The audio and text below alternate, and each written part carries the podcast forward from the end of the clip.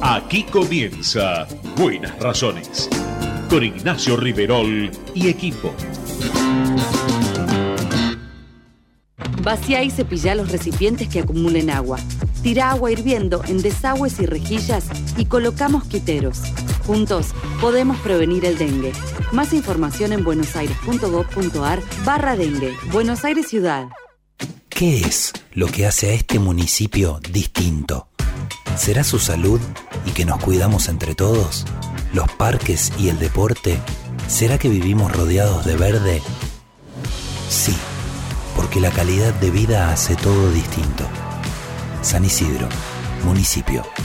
¿Estás buscando ayudas visuales para maculopatía? Solicita un turno en saraco.com o al 4393 o al 4902-2222. Consulta a tu médico oculista, porque son tus ojos. saraco.com si querés emprender, abrir un comercio, empresa o industria, en 3 de febrero sos bienvenido. Te decimos gracias. El costo para habilitar acá es cero, como lo escuchaste. La habilitación es gratis. Además, eliminamos más de 100 tasas y trámites para cuidar tu economía sin trabas ni burocracia. En estos tiempos, más que nunca, estamos del lado del laburo y de los que producen. Más info en 3defebrero.gov.ar. Municipalidad de 3 de Febrero. En Laboratorios Vago, tu vida nos inspira a innovar junto a los mejores, a crear valor en equipo para estar siempre cerca y ofrecer productos de calidad que aseguren tu bienestar y el de tu familia en cada etapa de la vida. Laboratorios Vago, ética al servicio de la salud.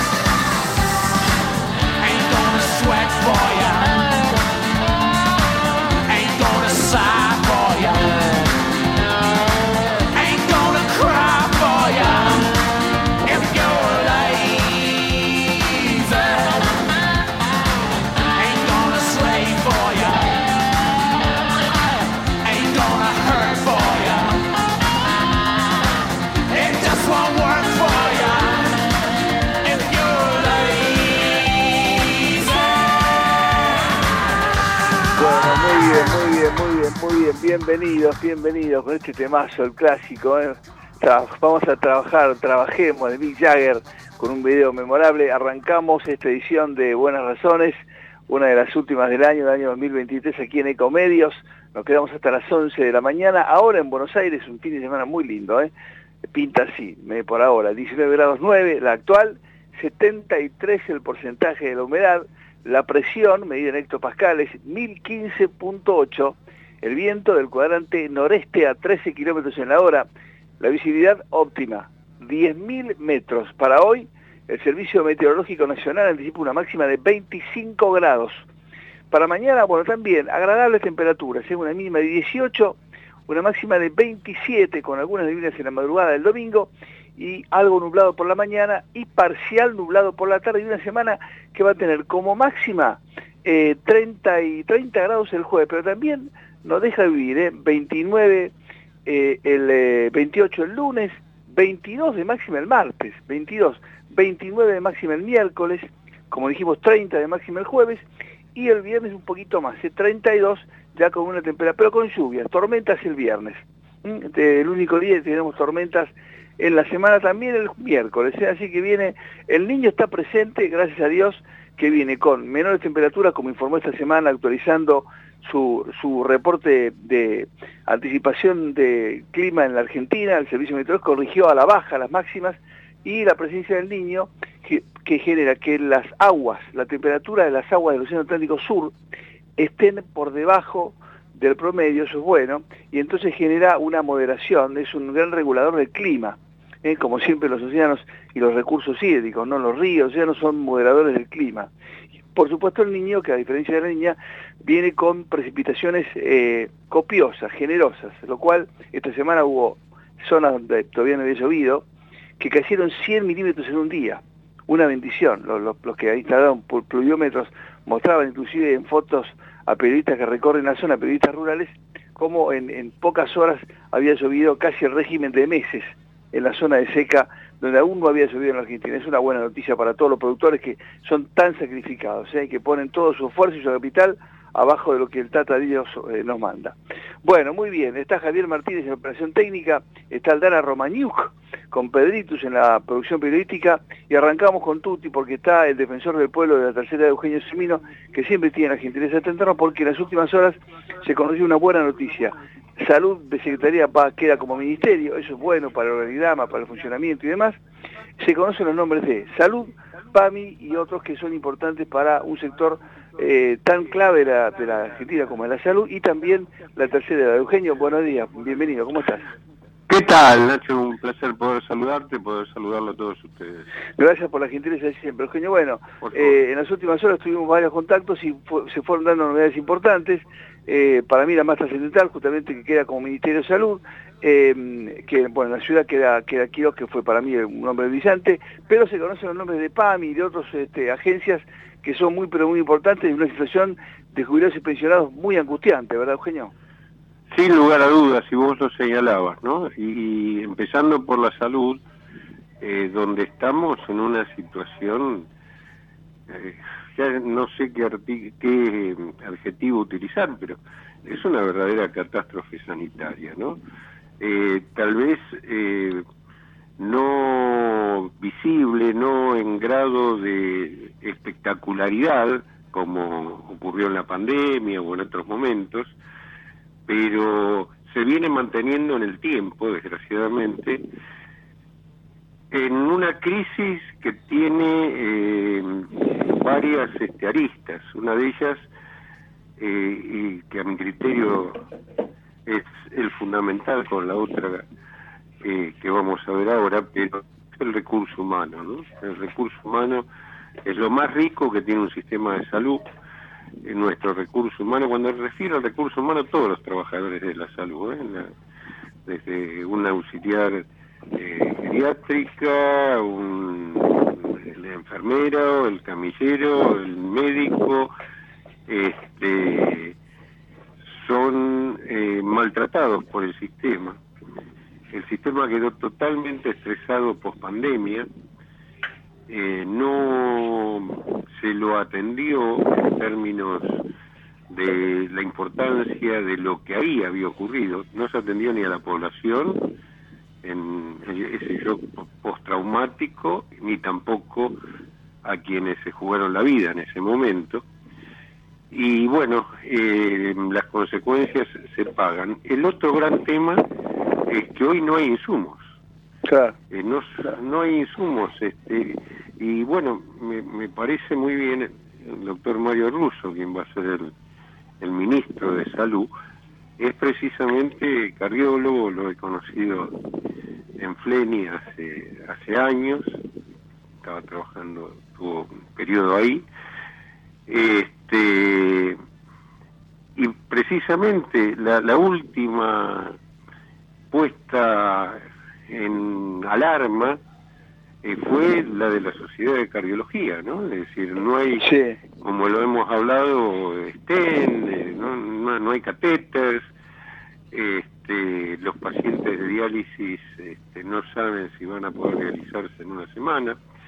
Yo lo único que escuché en todos estos días, ¿sabes qué fue? Que los laboratorios nacionales, que son muy importantes, porque muchos de esos, como hoy otros, exportan a varios países, eh, nos, nos confirmaron que gracias a Dios, la cadena de ingreso de insumos para fabricar medicamentos en Argentina, abastecer el mercado y exportar, se había mantenido, se mantenía, pero eso fue la única buena noticia confirmada que escuché. El resto fueron todas llamadas de alarma, ¿no? Señales de alarma. Sí, esos son en cuanto a medicamentos. Hoy la carencia fundamental y que tiene que ver con pacientes que eh, son pacientes muchos crónicos como los realizados, sí. Eh, pero muchos de esos pacientes a su vez están esperando un trasplante.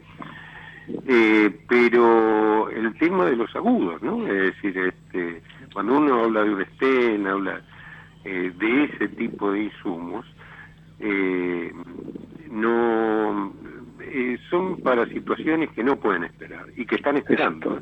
Están esperando eh, en muchos casos dejaron de hacerlo, pero este, por eso la, el llamado de atención, el desafío para el nuevo ministro y para quien se hace cargo del PAMI. Eh, eh, este, Esteban Leguizamo, Leguizamo es un antiguo funcionario del PAMI. Esto es muy positivo eh, yo lo decía claro, conoce todos los vericuetos de un instituto que es que lo creó el genial Paco Manrique, pero que es muy complejo, vos lo sabes muy bien, ¿no? Complejísimo y eh, tuvo gestiones complicadas y esta fue una indigestión directamente. Sí, fue una, eh, la, negación de la gestión. La verdad cuando yo te mandé los carteles cumplimos, ¿no? No me puedo olvidar esos carteles, cumplimos. ¿Cumplimos con qué? Sí, mira, la, situación tiene varias aristas que inclusive yo no soy nada nadie para recomendar a un funcionario que se hace cargo este, en este momento más que desearle la mejor de las suertes, ¿no? Este, pero eh, yo creo que es necesario que quien tome las riendas, primero, eh, informe y nos informe a todos los ciudadanos de a pie ¿Cuál es el estado financiero contable de la, del instituto? Vos fijate que hace pocos días nos enteramos que aparecían fondos... Por favor, pido eso, Eugenio, disculpa que te interrumpa, por favor, que hagan auditorías, por favor, que nos digan, no, no me importa, la verdad, no, viste, como decía este, este Juan Manuel Serrat, este, eh, nunca, nunca es triste, la verdad, que no tiene remedio, pero por favor, que nos digan que haga auditoría de todo. Hay buenos auditores en el país. Por favor, tienen que auditar todo eh, y, contarnos, contarnos. Efectivamente, hacerlo público, es decir, este, porque está todo dibujado, todo dibujado. Y, eh, y el otro gran tema que es eh, lo que decíamos anteriormente, de una urgencia suprema, es el estado prestacional. Es decir, eh, creo que como va a haber cuentas en pesos o en dólares, tiene que haber cuentas en prestaciones que no se están brindando, que no fueron brindadas, que están pendientes de ser dadas. Eh, porque hay, eh, yo por, por la sociedad iberoamericana recorro mucho el país y te digo que esa deuda prestacional es monumental, monumental. Eh, hay gente que está padeciendo hace meses, años, este... Sí, vos me lo referiste tantas veces. Y una pregunta, ¿qué opinás de que, de que va CES y cómo juegan CES con el famoso fondo, que nunca me acuerdo el nombre, que han tocado inclusive para, para disfrazar sí, mira, bueno, este es el tercer lo de, tema. Lo de, como es aerolíneas, eh, aerolíneas, que intentaron disfrazar aerolíneas sacando guita de ANSES. Exactamente, lo, mismo que se ha hecho con PAMI, ¿eh? No, este, eh, pero el, tema que le va a tocar a Osvaldo Giuliano, este, Giordano, perdón, eh, a quien conozco desde hace muchos años, eh, es otro de los desafíos sustanciales, porque ahí, como decías, hay un dibujo, eh, por ejemplo, con el Fondo de Garantía y Sustentabilidad, mm. eh, donde el fondo fue recibido con 30 mil millones de dólares y en algunos medios oficiales en los últimos días dice que este, tiene 77 mil millones de dólares. En realidad, este, se hizo... ¿Qué cuentan los papelitos? ¿Cuentan los papelitos? No, se, tomaron al dólar oficial, viste, las cuentas, y no al dólar eh, financiero. Sí, pero que estuvo bien es un, eh, estuvo bien es una escapada. Vos me dijiste algo muy importante en la semana y no lo voy a dejar pasar. Me dijiste, Nacho, ese fondo, corregime, fue creado para situaciones de emergencia. y esta, porque yo digo, si no dan un aumento a una parte en verano a jubilados. ¿Cuándo se lo van a dar? ¿Tiene, que, que, eh, que, tomen fondos de ahí, que para eso fue creado. Esta que viene la jubilación de emergencia, vos me diste la canasta en la semana tuya, que son más de 400 mil pesos, y están en ciento y pico cobrando. Tienen que darle un aumento de ahí del fondo.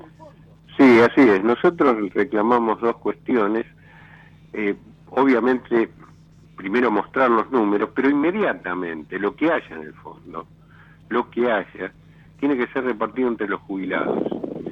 Eh, primero porque, como decía, los de las mínimas están en 105 mil pesos hoy. Con el subsidio llegan a 160 mil este mes. Por lo cual, cuando yo hablo del subsidio es lo que eufemísticamente se llama bono, que con el cual nunca estuvimos de acuerdo, para nosotros tiene que ser parte integrante del haber.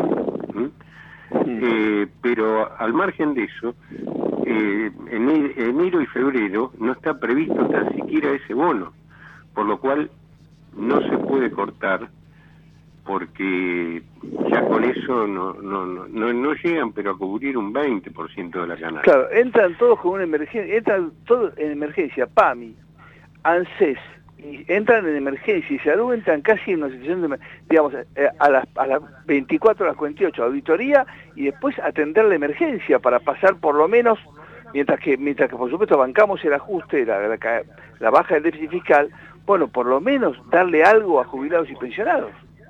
Sí, porque inclusive el, ajuste más brutal, despiadado e histórico que se hizo sobre el sector de jubilados, pensionados, es decir, personas mayores, y personas con discapacidad, que son un millón de personas de pensiones no contributivas, que hoy son de 83 mil pesos, lo hizo este gobierno que cesa eh, mañana. Eh, y sobre todo en la última etapa, el año y medio, del señor Massa, que destruyó el sistema y destruyó el futuro del sistema. Por lo cual el ajuste está hecho. Es decir, hay un sector, viste se habla eh, de racionalizar sectores, de, bueno, de excedentes en diversos lugares del personal, etcétera, etcétera. Bueno, el único sector que no tiene estas características es en lo que tiene que ver con el haber de los jubilados. porque En esta gestión, en los cuatro años, perdió el 80% del poder adquisitivo. Ah, y en este último preguntar, año, 80%.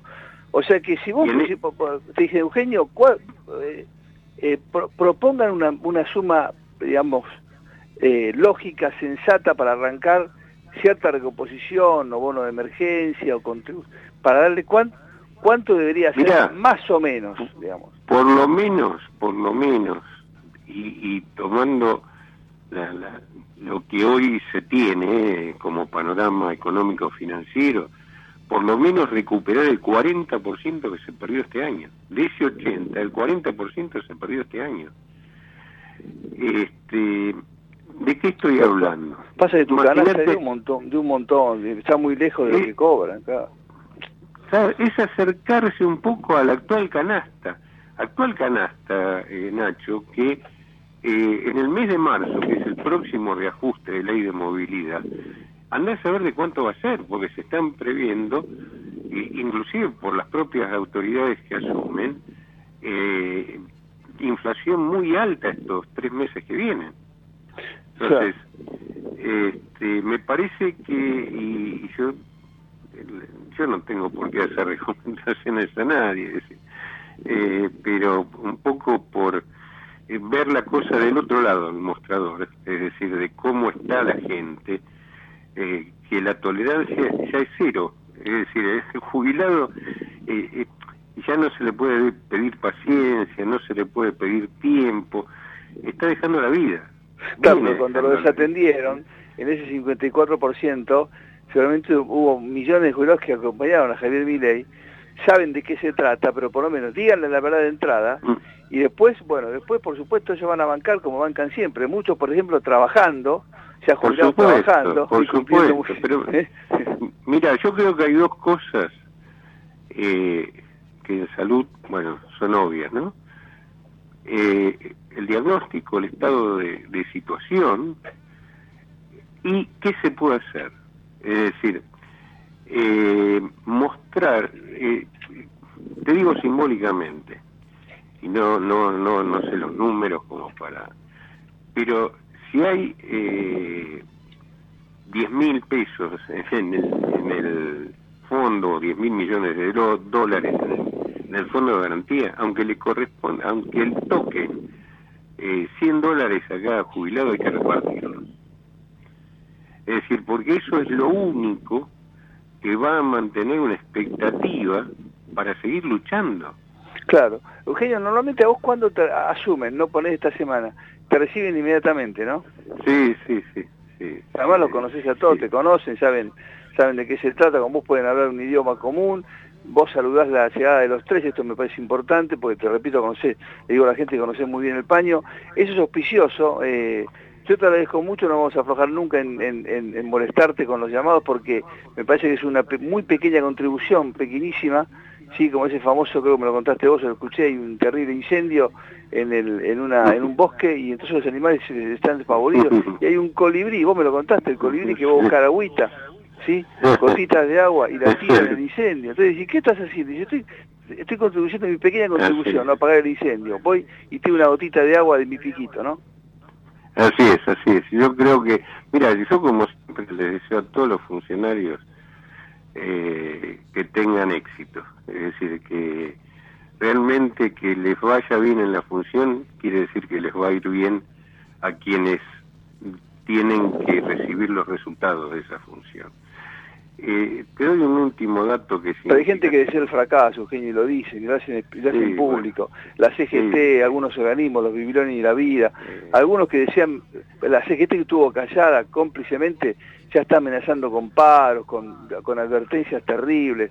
A mí me parece muy malo para la República eso. ¿Qué crees? Es lo que la gente ya no quiere. Yo, mira, te, te da un dato que pinta. Eh, yo habré visto, anoche estaba pensando, habré visto pasar en, en los 35 años, casi 40 que, hago gerontología, vi pasar veintipico, treinta y pico directores, interventores de PAMI, es decir, de toda, representantes de, de todo el espectro político, de toda la política argentina. Eh, con todos, eh, con todos, con todos, había tenido, bueno, diferencias, hasta juicios, este, eh, pero ninguno dejó de atenderme por los casos que uno le manda, que no, yo cuando mando un caso no es el de mi tía, este, es alguien que necesita, con la única gestión que no eh, pudo, pude cruzar una palabra más allá de pedir formalmente... Con esto, porque esto te cancelan, con, esto, con Fue, la, fue la que termina ahora. Claro, porque tuvieron, te cancelan. Tuvieron una conducta supremacista. Supremacista, excluyente, como es sectaria, claro. Te cancelan, como nosotros los periodistas te cancelan. Sí, sí, sí. No fue para conmigo, que, que, sería muy poco significativo, sino fue para con todos y sobre todo para con los jubilados. Eugenio, recordemos, como siempre hablaremos en, los próximos días, recordemos la dirección, la dirección de, el correo, todo del, de la Defensoría, por favor.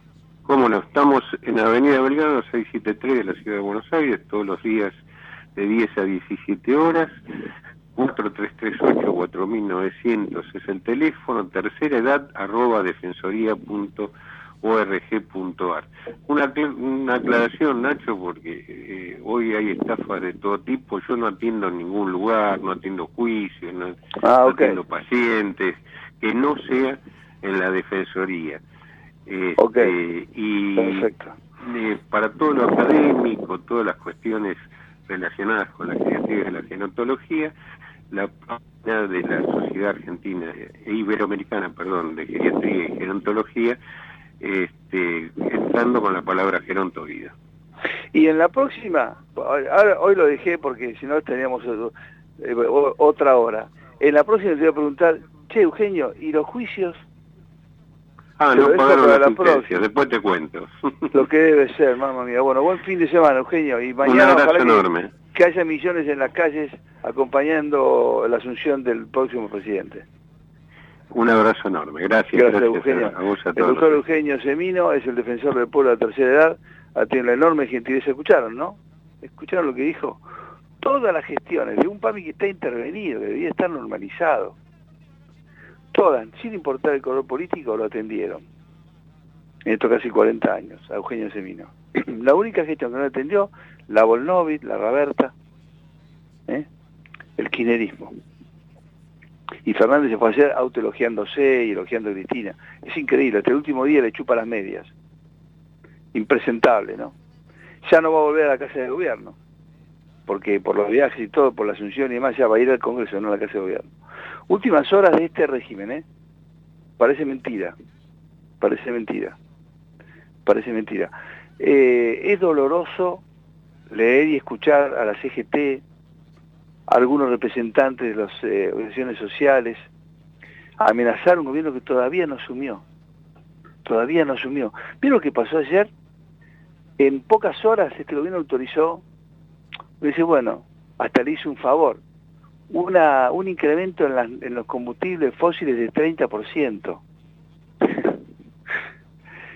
eh, 30%. Aumentaron las naftas Shell, Action, YPF en las últimas horas. En el día, nunca pasa, empieza a medianoche, siempre. Ayer aumentó el mediodía.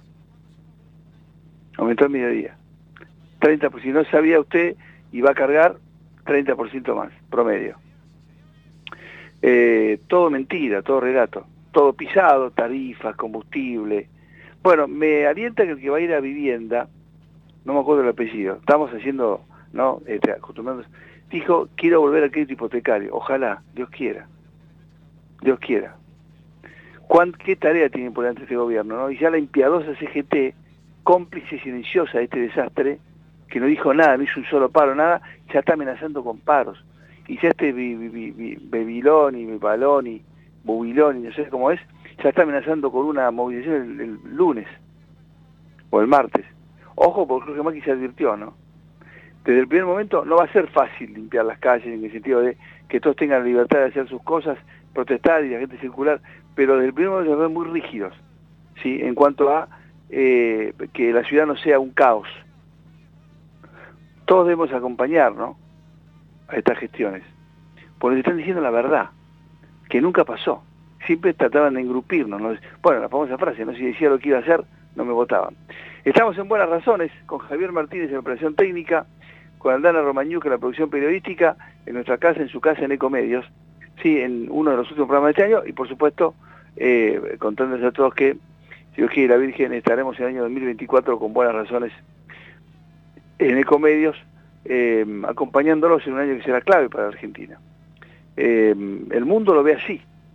Por eso se han llegado tantos presidentes, delegaciones, invitados especiales, para acompañar este momento tan, eh, tan impactante, tan disruptivo de la Argentina, ¿no? Un congreso que fue consagrado justamente no a favor de, del presidente después sí elegido por un amplísimo margen histórico, ¿sí? y que tendrá una tarea ciclópea, ¿no? lograr un gobierno de unidad nacional, que es lo que está buscando. Y parece que en el mosaico de los integrantes eh, eso tendría, sería, sería realidad. Lo que proponía justamente uno de los precandidatos o candidatos, Horacio Rodríguez Larreta, ¿no? Decía un 70%, necesito 75% para poder gobernar. Necesito a todos, ¿no? Y a con todos. Tan equivocado no estaba. Necesito a Córdoba, tan equivocado no estaba. Miré llega con el apoyo de Córdoba. De hecho, muchos cordobeses van a ocupar cargos importantes. Uno al frente del banco más importante de la Argentina, el Banco Nación. Y también institutos muy importantes a nivel previsional y demás. Lo que proponía el pelado, ¿no? Tan errado no estaba. Tan errado no estaba. Por eso es que se dice que no se fue de la política y en los sondeos que hubo es uno de los pocos que la gente dice no lo jubilo, no lo saco de la política, todavía le doy una chance futura. No olvidar lo que proponía el pelado, ¿no? porque estaba, eh, eh, era justamente, estaba en, esta dirección. Eh, hay que recordar eso. Bueno, muy bien, nos quedamos hasta las 11 de la mañana en Ecomedios con buenas razones.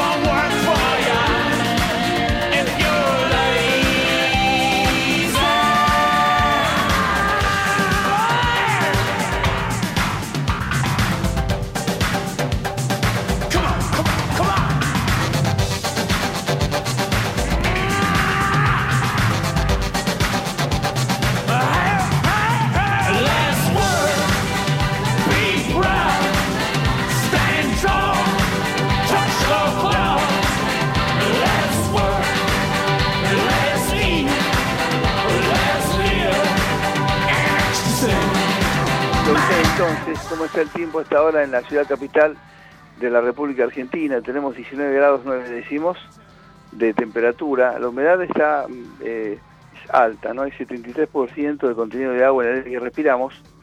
La presión medida de hectopascales baja, 1015.8. El viento del noreste a 13 kilómetros. La visibilidad 10.000 metros.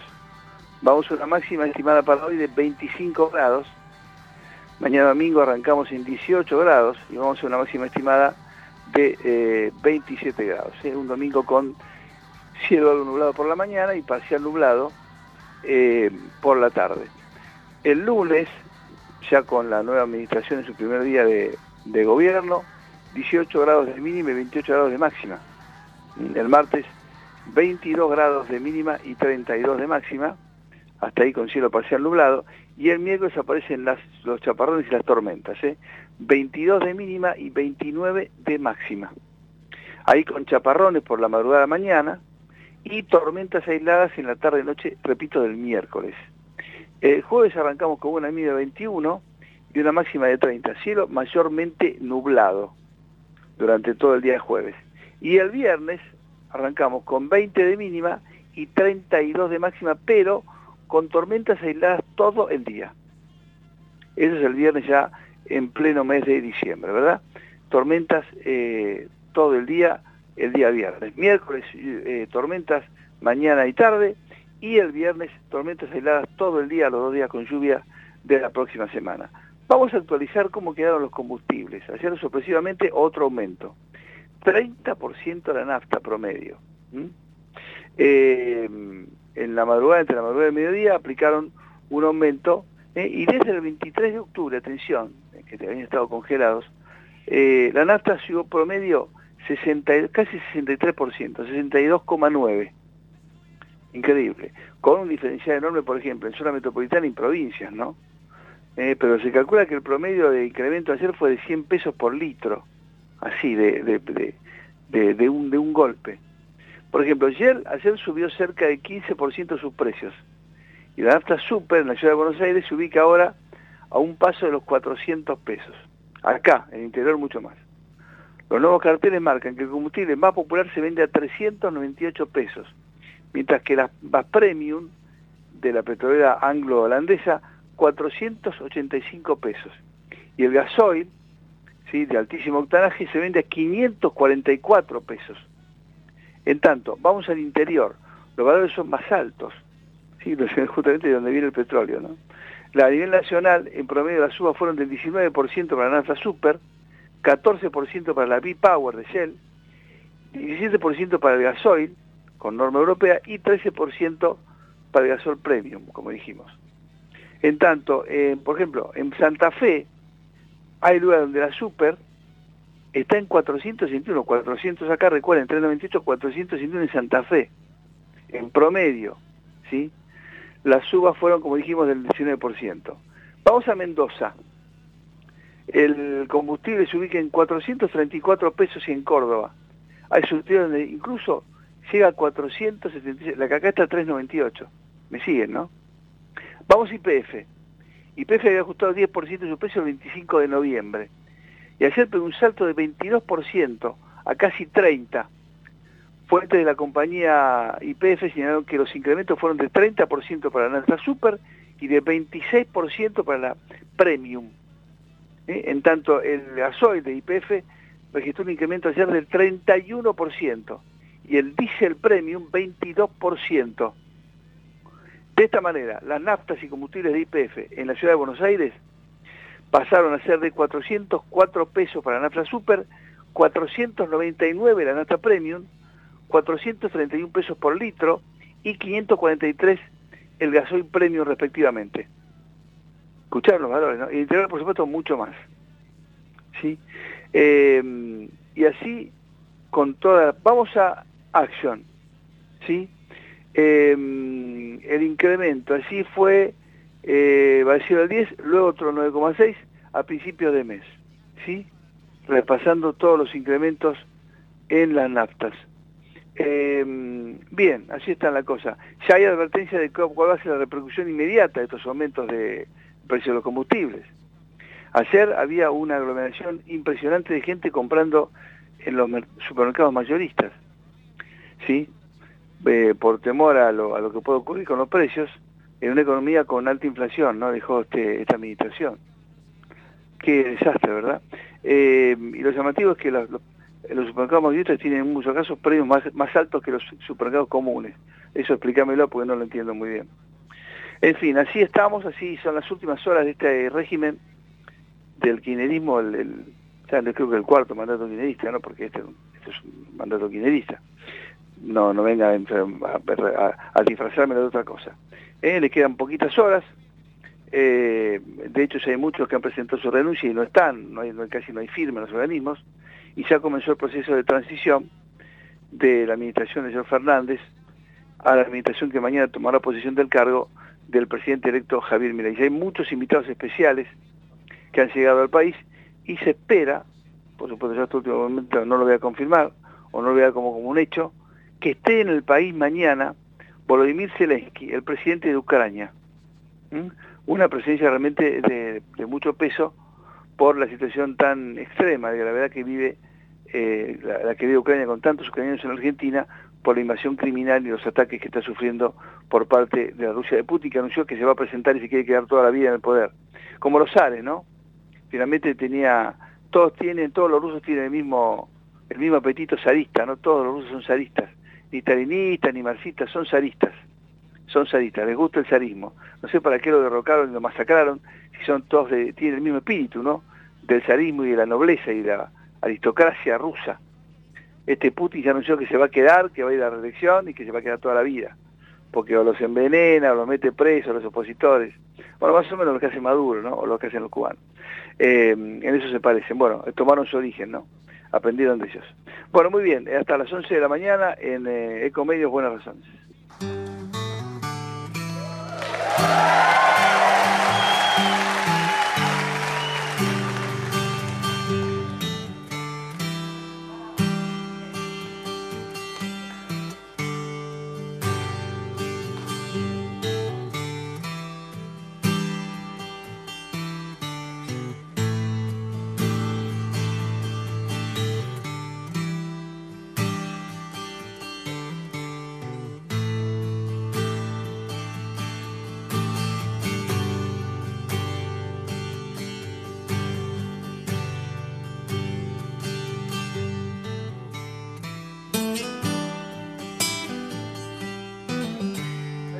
Importante información. Eh, eh, mucha atención, eh, mucha atención. Como todos los años, sigue siendo muy importante que nos cuidemos del dengue. y es muy, muy simple lo que tenemos que hacer. Tenemos que recordar vaciar y cepillar los recipientes que acumulen agua, agüita limpia. ¿Sí? esto lo podemos hacer juntos, prevenir el dengue. Si requerís más información, ingresas a buenosaires.gov.ar barra dengue repito, vaciar los recipientes que juntan un poquito de agua de lluvia y demás, agua limpita, no te preocupes el agua de sangre y demás, sino el de los recipientes que juntan un poco de agua, el, famoso descacharreo, ¿verdad? Así que esto es muy, pero muy importante. Y también eh, recordar información de Naturgy, que concluyó la edición 2023 de Energía del Sabor. Este año el programa se llevó a cabo en Tigre, junto a la Asociación Civil Peregrina, eh, eh, con arroba Asociación Peregrina, en Moreno, junto a la Asociación Civil Siloé y en Morón junto a UDGRA, sección oeste, que son los, gastronómicos, ¿verdad? y cerró la edición 2023 de Energía del Sabor, su programa de inclusión social a través de la gastronomía, con la presencia de Gerardo Gómez, gerente general de Natus Iván. Este año el programa contó con tres tipos de capacitaciones. Una de ellas se dictó junto a la Asociación Civil Peregrina en la Fundación Nordelta del barrio Las Tunas, en Tigre, con jóvenes que viven en ese barrio carenciado. Otra de ellas fue en la Asociación Civil Siloé, en el centro comunitario, acá sí, de Cascallar, escribiendo el nombre, y la Secretaría de Género de Moreno, destinada a personas víctimas de violencia de género. Y también de la mano de la Unión de Trabajadores de Turismo, Hoteleros y Gastronómicos de la República Argentina, UDA Seccional Oeste, se editó una capacitación exclusiva para jóvenes discapacitados. Como actividad de cierre con la colaboración del Hotel Emperador, a quien agradecemos, se realizó un concurso de elaboración de planes de platos veganos, mira, en el que participaron representantes de cada uno de los programas de energía del sabor, desarrollado durante el año.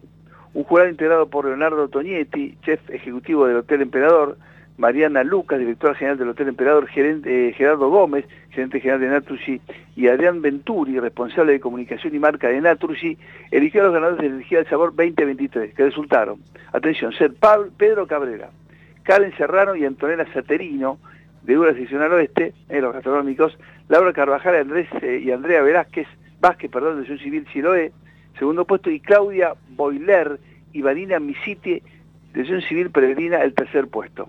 A los finalistas se los premió con distintos electrodomésticos y otorgaron los diplomas a todos los participantes del programa que son muy pero muy útiles para fuentes de trabajo y currículum y demás. El cierre de una nueva edición de nuestro programa Energía del Sabor es una señal del compromiso que tiene Naturgy para, por aportar valor a comunidades vulnerables, brindando capacitaciones que posibilitan a los alumnos una inserción laboral, como decíamos, o el desarrollo de un emprendimiento personal. Quiero enfatizar que la responsabilidad social no es simplemente una obligación, sino una oportunidad para crear un impacto duradero y positivo. Estamos comprometidos con la sostenibilidad y con continuar trabajando en colaboración con las diferentes organizaciones que hacen posible Energía del Sabor, destacó Verónica Gañaz, eh, flamante directora de Comunicación y Relaciones Institucionales de Grupo Naturgy en Argentina. Desde el inicio del programa, en 2016, más de 600 personas pertenecientes a distintos grupos con dificultades de acceso al mercado laboral se han instruido en el oficio gastronómico. A lo largo de la cursada, los participantes no solo aprenden de técnicas de cocina y de nutrición, sino también se nos instruye en el emprendedurismo. Muchísimas gracias a la gente de Naturgy, van por compartir siempre esta información tan útil con nosotros de compromiso social con la comunidad. Hasta las 11 de la mañana, aquí en Ecomedios, buenas razones.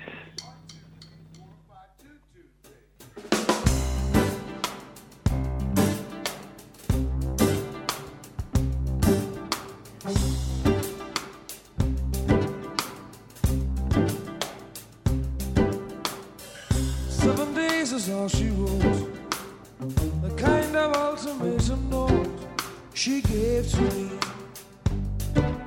She gives me. When I thought the field had cleared, it seems another suit appeared to challenge me. Woe is me.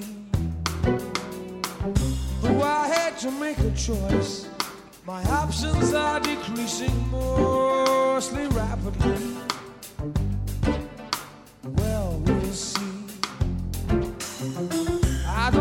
She bluffed this time. I really have to make her mind. It's plain to see.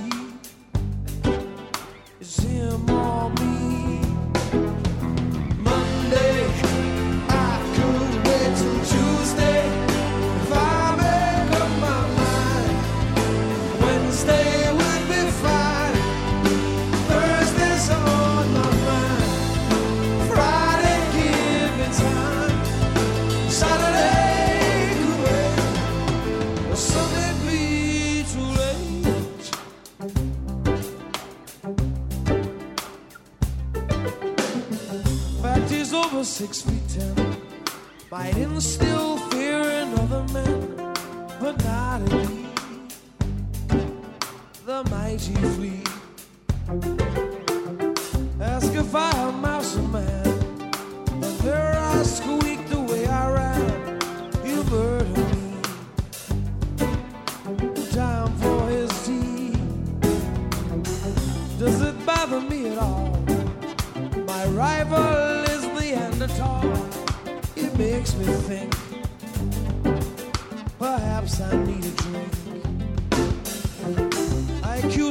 wish you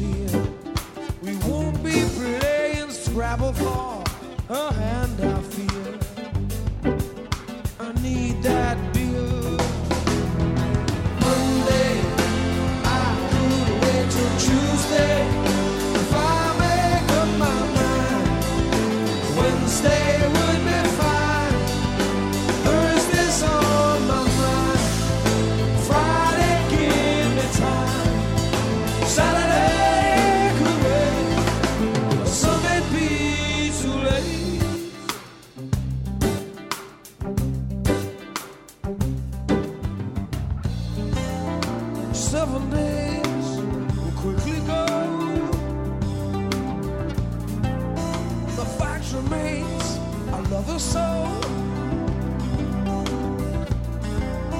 Seven days. Deportivo, ¿eh? Recuerden que eh, se define este fin de semana eh, el- el- las llaves de semifinales del torneo de la Liga de fútbol, ¿no? Con River Central por un lado y el otro, es tan complejo lo que pasó, Platense y Godoy por el otro, ¿sí? Creo que quedó así, me puedo equivocar. porque es tan raro lo que pasó. Por un lado vienen, viene River y Central, podían venir River y por el otro no tengo nada contra, porque son dos grandes equipos, ¿no? Pero Platense y Godoy. Che, el que firmó y está muy contento, la verdad es que yo lo quiero mucho al Comanche. Y cuando llegó Independiente en un momento difícil dije, yo le tengo fe y lo sacó de la zona del descenso y casi lo mete en copas. Y casi entra en el cuadrangular, en el final de la liga. ¿Sí? En el medio no tenía ni para pagar, bueno. Eh, ayer con la presencia del presidente del, club, Néstor Lindetti, flamante jefe de gabinete nombrado en la ciudad de Buenos Aires, firmó el 2026 Tevez. Dijo, es la primera vez que voy a armar un plantel desde cero, ¿verdad? Y se va a notar mi mano mejor que nunca. Eh, y una, una foto muy sonriente con eh, la camiseta del club con el nombre justamente Tevez 2026, la vecina Tevez 2026. Así que eh, un, gran momento para, para Independiente, para el Comanche, después de, de, tanto sufrimiento, de tantos problemas, cuando justamente por el desastre que dejó la gestión Moyano, el club ni siquiera podía disponer de sus jugadores, de su dinero, etcétera, etcétera, hubo una, una recuerden la colecta, se fueron levantando algunas inhibiciones que tiene el club y hoy vive esta realidad, ¿no? Por supuesto, de mucho esfuerzo, pero con un técnico de nivel y un, muchacho que fue un crack y que lo importante que te cuentan hoy de los clubes es que los técnicos tienen que poder motivar a los, a los chicos jóvenes. Eh, tienen que ser muy, importante eso. Fíjate el escándalo que hay en Huracán, que se fue Martínez, parece que no se lleva boca, y no los querían dejar ir porque son, motivadores, ¿no? Eso lo decía el Coco, que, los técnicos tienen que, poder llegar a todos, ¿no? A los líderes del equipo, que a los pibes jóvenes. Fíjate lo que hizo eh, el técnico de River. Ya incluyó para mañana, en el plantel que va a enfrentar a Central, a dos chicos de 17 años que fueron crack en el, en el Mundial Sub-17, ¿sí? Como son el Diablito Echeverry, que hasta hace poco ni lo ponían, no tenía rodaje el Diablito, jugaba de arquero, ¿sí? El Diablito Echeverry está incluido en los jugadores, y Agustín Ruberto, que fue el botín de oro del Mundial Sub-17. Son pibes de 17 años, que repito, hace poco no rodaban, ¿sí? Y ahora ya están en la lista mañana para poder definir semifinales del torneo. Eso es muy importante, bueno, quería comentar eso. Bueno, y también hay algunas definiciones en la en los sectores de las, divisionales de, las distintas eh, divisiones del fútbol argentino. Bueno, eh, ahí repasamos eso eh, repito, hay, bastante bronca de Huracán, por el tema de, Martínez, ¿sí? Les cuento, parece que Huracán está en llamas porque el DT, Diego Martínez, mm, fue sondeado por Boca, entonces lo acusan a Boca de romper códigos de la vida. ¿Sí? Hay bronca, ¿eh? El director deportivo Huracán, Daniel Trapito Vega, apuntó contra los directivos de Boca, bueno, Riquelme, no me extraña, por romper los códigos llamar a Diego Martínez para ser el nuevo entrenador cuando tenía contrato vigente con Parque Patricio. Esto no pasa nunca. Es más, muchos técnicos aguardan justamente que se define y después sí aceptan, eh, inclusive no atienden los teléfonos, porque no, no, no, no, no, está bien eso. Boca con Huracán no puede hacer eso, Boca. No sé si, es verdad. Cuando yo de Riquelme creo cualquier cosa, ¿no? Un tipo que metió 13.000 socios de la noche a la mañana este, por la ventana de socios, eh, eh, eh ¿cómo es? Aportantes, no sé, ese, código radio, activos, inclusive menores, ¿sí? Bueno, se puede esperar cualquier cosa. Parece que lo llamaron a Martínez, que tiene contrato con Huracán. Y yo esperaba otro gesto de la dirigencia de Boca. Y te equivocaste, Trapito, te equivocaste. Tendría que haber comunicado, haberse comunicado con nosotros, pero claro, así es. Yo sí tengo que ir a buscar un técnico no voy a buscar a uno que tenga trabajo, son códigos, pero no del fútbol, de la vida, expresó Vega en una nota que dio a Teis Sport. Diego Martínez presentó su renuncia este jueves durante una reunión con el presidente de Huracán, David Garzón, en la que les contó que lo llamaron desde el oficialismo de Jorge Almeal y Juan Román Riquelme para asumir tras la salida de Jorge Almirón y su sucesor interino Mariano Herrón. Esto se dio en el medio de la postergación de las elecciones de Boca, que no tienen fecha oficializada, y en consecuencia todo indica que Martínez tiene enormes posibilidades de asumir. Porque si hubiera elecciones, bueno, llega Ibarra con Macri, imagínate que van a llamar a otro técnico, no este muchacho, no le van a robar un técnico huracán. Porque Ibarra y Macri tienen códigos. De hecho, la mejor época en la historia de Boca la vivieron con la presidencia de Macri. Indudable, indiscutible y absolutamente terminal ese, juicio de valor. No hay una etapa de Boca ni parecida a la presidencia de Macri ni se, acerca. Bien, otra de Riquelme, ¿no? Le sacó el técnico Huracán, así nomás. En fin, bueno, eh, nos quedamos aquí en Ecomedios hasta las 11 de la mañana.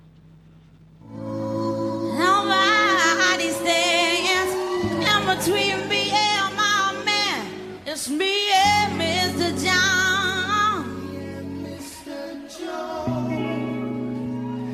What kind of fuckery is this? You made me mess the Slicker again. You thought I didn't love you when I did. Can't believe you played me out like No, you ain't worth your slip. Lost one of all them girls you kiss.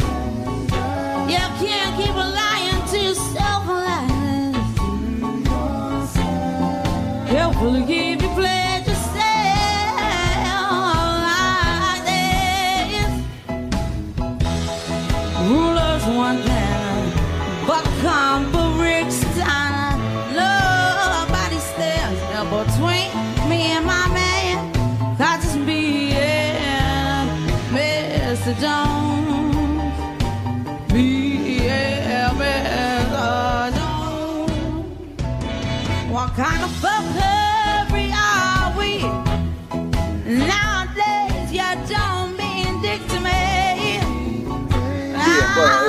eh, actualizamos. En Buenos Aires vi una jornada de, sábado eh, con muchos sentimientos muy, muy profundos, ¿no? Muy impactantes.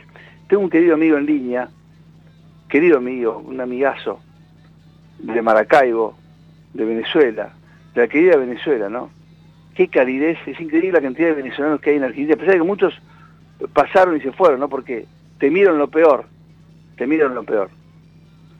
Gracias a Dios y al de la fuerza que ellos le pusieron junto con muchos colombianos y otros que están aquí, peruanos y demás, bueno, no pasó lo peor, gracias a Dios, no pasó. Una vez me dijo una venezolana divina, me dijo, eh, Nacho, dice, "ta- tanto nada para llegar a la misma orilla, porque temían que acá emprendíamos el camino del totalitarismo, ¿no? Pero bueno, no fue, che. Se van en pocas horas los K. Parece mentira, ¿no? A 40 años de la llegada de Alfonsín, que yo, a mí me cuesta muchísimo hablar de Raúl porque, porque yo lo voté en el 83. Fue mi primer voto en democracia y la emoción que sentíamos a pocas horas, ¿no? De la Asunción, hace 40 años, era inmensa, ¿no? Sabíamos los desafíos que venían porque habíamos vivido, yo ya estaba trabajando en Rivadavia, el, el- el- la, dicta- la dictadura, la, la- la batalla de Malvinas, pero en pocas horas, hace 40 años, llegaba Raúl Alfonsín, para un mandato de seis años, que hace lo cumplió completo, eh, cinco años y medio, Eh, y supo irse a tiempo, adelantar las elecciones y ahí se consagró Carlos Menem, con hizo toda la campaña y vino lo que ya saben que vino. Pero no le achaquemos a la democracia lo que pasó, le achaquemos a los corruptos, a los sinvergüenzas, a los autoritarios, déspotas, a los, a los que quieren, tienen a Marx, a, todo, ese, todo, ese, todo, ese, modelo perimido, ¿no? Eh, y, entonces, como quiero tanto a Venezuela, lo tengo Orlando Muñoz, un periodista experto, un gran escriba, un gran escriba venezolano, ¿sí? Inclusive tiene, mucho conocimiento de, filosofía de la comunicación y demás, y un experto en, en combustibles también.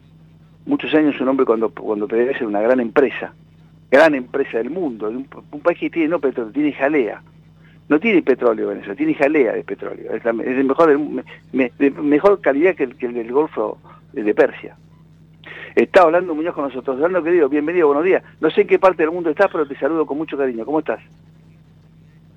Caramba, de nuevo agradecido por tus palabras. Eh, Ignacio, estoy en Maracaibo, como te dije, desde el principio de este año.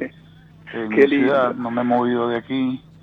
Y, y bueno, pendiente de, de lo que acontece en el país y especialmente en Argentina por razones obvias, ya que allá viven mis dos hijos y tengo una relación intrínseca con Argentina, tanto o más que con Venezuela, porque hay una situación que aquí los medios de comunicación están bloqueados, la mayoría de los medios eh, son de, digamos, eh, independientes, no tienen margen, lo- los que funcionan son los oficialistas. Eh, para hacer una analogía, eh, sería que solo funcionara C5N a nivel de la televisión pública, eh, Página 12, eh, en fin, así está Venezuela. Porque los, los medios independientes y el principal medio eh, venezolano de toda la historia, el Nacional, que fue creado en 1943 por un escritor venezolano, Miguel, Miguel Otero Silva, este, está proscrito y solo se puede acceder por, por algunos trucos que hay a través del Internet, pero le con, conculcaron la, la sede, se la, se la expropiaron y no hay media, no hay medios libres, pues tiene uno que bregar mucho para poder obtener información independiente y eso en algunos meses sociedad pues es gravísimo. En algunos meses un país que fue... yo recuerdo una cosa, recuerdo, en, en, en, octubre, en la de 30 años lo conozco Orlando, 30 años. Y ya cuando lo conocí en Washington, la primera vez que lo vi, ya era un especialista en Argentina. Era un especialista en Argentina, sabía tantas cosas de Argentina. Su hijo jugaba al fútbol, su chamito que ahora está acá, junto con su hija, que es psicóloga por Argentina, ¿sí? Que, que deseaban que no ocurriera eso.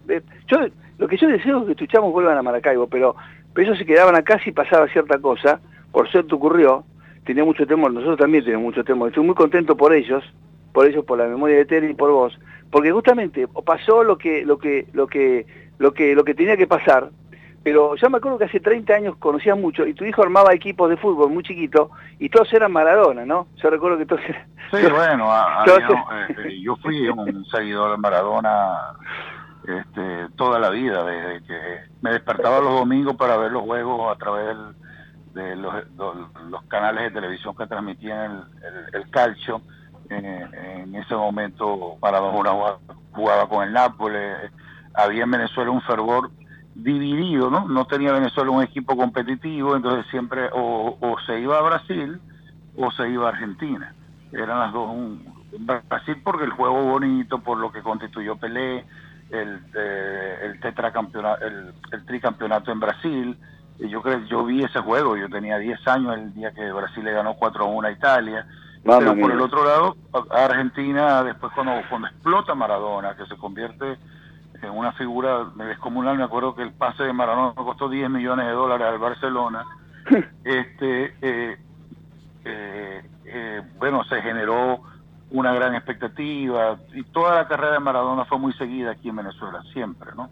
Siempre, muy siempre. Orlando, y una cosa que yo siempre digo, que vos seguramente, cuando Alfonsín asume, siempre ponía como él deseaba, claro, él deseaba diseño de democracia continua, lo señalaba, ¿no? Y por suerte lo tuvimos.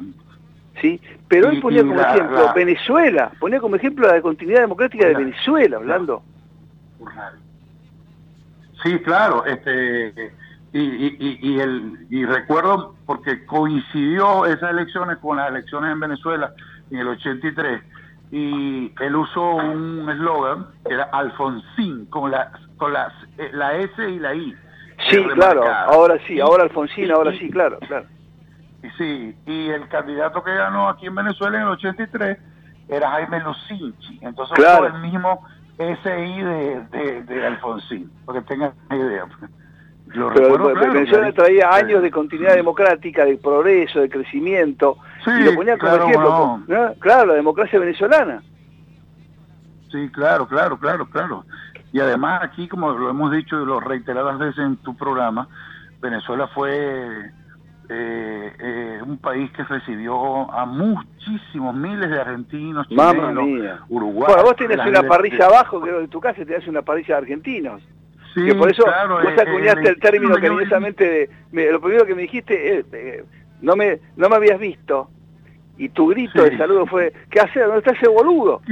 Pueda, porque escuchaba siempre porque... quería 12 vecinos 12 vecinos de, de Argentina porque, bueno, ojo, profesores universitarios en la segunda universidad más importante del país, donde yo trabajé también como profesor, muchos profesores universitarios vino de Chile, de Argentina, de Uruguay, del sur, pues, y esto hay que agregarle luego que hoy vivimos una situación muy triste, los venezolanos que están en el exterior, peruanos y ecuatorianos y colombianos, bueno, los colombianos era la primera eh, migración por, por la frontera, ¿no? En Colombia no hay tanto xenofobia, pero en Ecuador y en Perú hemos visto cosas terribles, ¿no? Y en Chile también, no así en Argentina, hay que decirlo, en ningún momento. pero eh, Caracas, sobre todo Caracas, se llenó de ecuatorianos y, peruanos que no eran los profesionales chilenos, argentinos, uruguayos que vinieron a dar clases a la universidad, sino una inmigración de otra índole, ¿no? Menos preparada, pero también muy laboriosa. Eh, taxistas, eh, pintores, eh, ebanistas, mm, mm, es decir, una serie de que se concentró básicamente en la capital. Porque bueno, Caracas siempre atrajo a la gente y poca gente cogió al, al, interior del país. Pero hoy vivimos otra situación, una situación muy difícil. Esa ciudad es una... vamos, vamos a la actualidad. Eh, de la gran Colombia a esta Venezuela, digamos, penosa de Maduro, ¿no? De los venezolanos que son maravillosos. Aquí mm. los venezolanos son todos, todos, todos. Hagan lo que hagan, son queridos, amables, dulces, muy educados, claro. sin de importar el nivel, muy queridos, muy apreciados por todos. Entonces seguimos de cerca, por suerte Mirei no lo invitó a Maduro, bien hecho estuvo, no lo invitó a Cuba, tampoco Irán, bien hecho. y ahora contame cómo termina este Maduro, para mí siendo una barbonada como Malvinas, con la, con la querida Guyana. Contame de dónde viene, qué antecedente hay de todo este despelote y para qué hizo esto Maduro, eh, Orlando. Este es un antecedente que viene del siglo XIX, cuando el, el 3 de octubre de 1899 un tribunal de arbitraje que se constituyó en París emitió un fallo en el que decidió el destino del, del Esequibo, que es un territorio de unos 159.500 kilómetros cuadrados eso está en el noreste de América del Sur y, constituye dos terceras partes de lo que es la República Cooperativa de Guyana. Nosotros le llamamos la Guyana inglesa, porque fue primero fue colonia, colonizada por los holandeses y luego los Holanda se la vende a la Gran Bretaña. Ahí, ahí hubo este, eh, un, un arbitraje y ese arbitraje fue dirigido por un ruso y dos británicos. Obviamente le dieron la razón a Guyana y a partir de allí este eso pasó a, manos de, de, la colonia británica, pues que, posteriormente en 1960 y tanto, 66, Guyana se independizó. Pero el auto arbitral siempre se creyó que fue eh, manipulado por parte de los intereses británicos, dos de los tres. El juez fue ruso, que se llamó Frederick de Martin, y él entregó el 90% del territorio en disputa al Reino Unido. Después, bueno, Venezuela cometió algunos errores, este, porque en vez de pelear esto de disputa diplomática, eh, tuvo el error de enviar mm, personal diplomático a Guyana, lo cual de manera indirecta le estaba reconociendo a Guyana la pertenencia, ¿no? Entonces, este, esos son territorios que pertenecieron a la Capitanía General de Venezuela y que se heredaron cuando el grito de la independencia, el 18 de abril de 1811, Venezuela declaró su independencia. En esa independencia, Venezuela era la dueña de esos, de ese territorio. Eh, pero bueno, lo, lo, que te digo, después vienen una, una, una serie de hechos que serían interminables. Y este sin embargo Estados Unidos cuando la famosa doctrina Monroe o el presidente Monroe que habló de la de la doctrina que era para protegerse al mismo Estados Unidos América para los americanos del norte. para los América para los americanos del norte América para los americanos del norte. Este, él denunció una misteriosa ampliación del territorio de Guyana Británica y recomendó que se fuera a un arbitraje internacional. Pasó el tiempo, en el año 62 Venezuela denunció el auto arbitral declarándolo nulo e irrito y reactivó ante la ONU su reclamo por el Esequibo. Eso condujo que en el año 66 se suscribiera el acuerdo de Ginebra, que está vigente, a través de la cual Venezuela y Guyana quedaron comprometidos a buscar una solución que fuera práctica y satisfactoria para el, para el diferente. Que eh, que se, reabriera la controversia, la disputa. Y entonces, lamentablemente, desde, el primer laudo victoria hasta ahora, no ha habido mayores avances. Y este, los británicos se negaron en, que algunos de los miembros del tribunal fueran venezolanos en, en, la disputa. Obviamente el imperio británico, el, el, poder británico fue mayor. Y así hemos llegado a una situación de, en la cual eh, Guyana eh, aparecía en el mapa de Venezuela como una zona de reclamación, pero no, no es sino hasta hace algunos años, unos 5 o 6 años atrás, cuando Guyana, en, en, en el terripo- territorio en disputa, consigue unos yacimientos petroleros Claro, ahí extraordinarios. está. Como siempre el petróleo, eh, Orlando. como Y de ser el país, después de, el país más pobre de Sudamérica, porque Sudamérica no comienza en Venezuela, sino que ahí está eh, Surinam, la Guyana francesa, que está del lado, de la- al lado de, de- de Surinam, y del lado izquierdo, pegado a Venezuela, está la Guyana eh, inglesa. Inglesa. Entonces, cuando se, cuando se descubre el hallazgo petrolero, Venezuela, por supuesto, a- comienza a actuar para recuperar el territorio. Y es un poco lo que hizo este eh, eh, eh, Maduro. Pero detrás de eso, obviamente, hay unos intereses políticos que algunos creemos, entre los me cuento, que no tiene otro propósito sino de suspender el año que viene las elecciones presidenciales. No te puedo Porque creer. la única forma que Venezuela tendría de recuperar ese territorio es a través de, un, de una acción de fuerza, utilizando el ejército. Y eso está descartado, porque también Guyana tiene la protección de los británicos, de los, de los propios estadounidenses, e incluso Cuba y Brasil han sido aliados de, de, de- de esta, de esta de Guyana, de la Guyana inglesa y eso coloca eh, la geopolítica en una situación un poco compleja. Está Hablando dos fácil- cosas, yo pu- puedo dar fe que Venezuela siempre tuvo una democracia exquisita, deliciosa, de- digamos, eh, eh, eh, además siempre eh, pacíficamente, eh, digamos Claro. casi ejemplarmente, esto es una bravuconada, una brutalidad. Y dame un concepto de la famosa sexta flota, ¿por qué se habla tanto de la sexta flota, Orlando?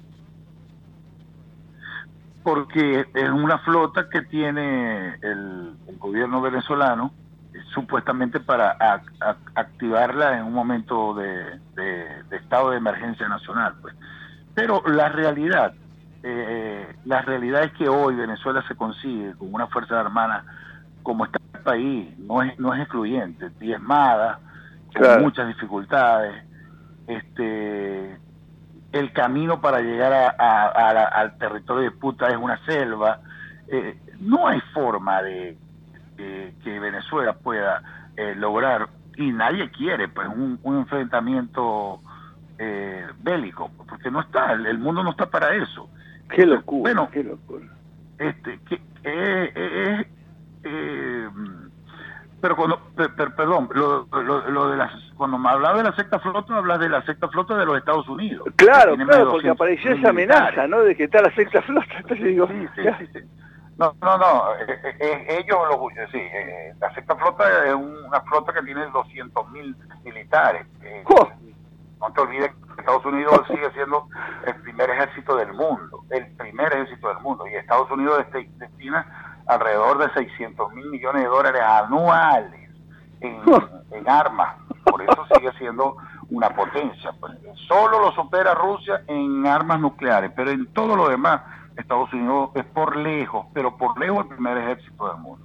Orlando, entonces, hoy. ¿qué hechos concretos hizo Maduro? O sea, el, el, creador provincia, pero no, llamó no a movió. un- llamó a un referéndum el domingo para que la gente... Es, es muy caccioso, ¿no? Yo me lo puse a ver con mucha desconfianza. Una, una movilización importante de recursos, pero de poca gente, no votó casi nadie. O sea, si llegaron a dos millones de personas fue demasiado. Ellos, eh, por supuesto, el relato, la narrativa de ellos es siempre magnificar y decir que votaron 10 millones de personas, pero las evidencias lo dejan por sí solos. Pues, no había nada, no había fila, no había cola, no había gente. pues. Pero eso tiene un propósito, porque ellos no juegan nada a, a la ciega. El objetivo, a mi juicio, te lo estoy diciendo hoy, eh, 8 de, 9 de diciembre, eh, hoy es 8, Hoy es nueve, hoy es nueve, hoy es no, nueve. no, es suspender no, la es selección. 9, 9 de diciembre. Es, es, de hecho, ya ayer, eh, anteayer, emanaron 14 órdenes de captura contra dirigentes del partido de María Corina Machado y hay cuatro personas presas, los van a acusar por traición a la patria, por colaborar con ExxonMobil que está explorando en, en los yacimientos petroleros e incluso China también está participando o tiene interés en participar en la explotación petrolera. Entonces ahí está, eh, eh, este, es una cosa que te llama la atención porque Venezuela es aliada de China, ¿no? Pero China es muy pragmático y si tiene petróleo allí lo va, lo va a explotar y, lo, y le va a sacar el, el, dividendo que tiene que sacarle.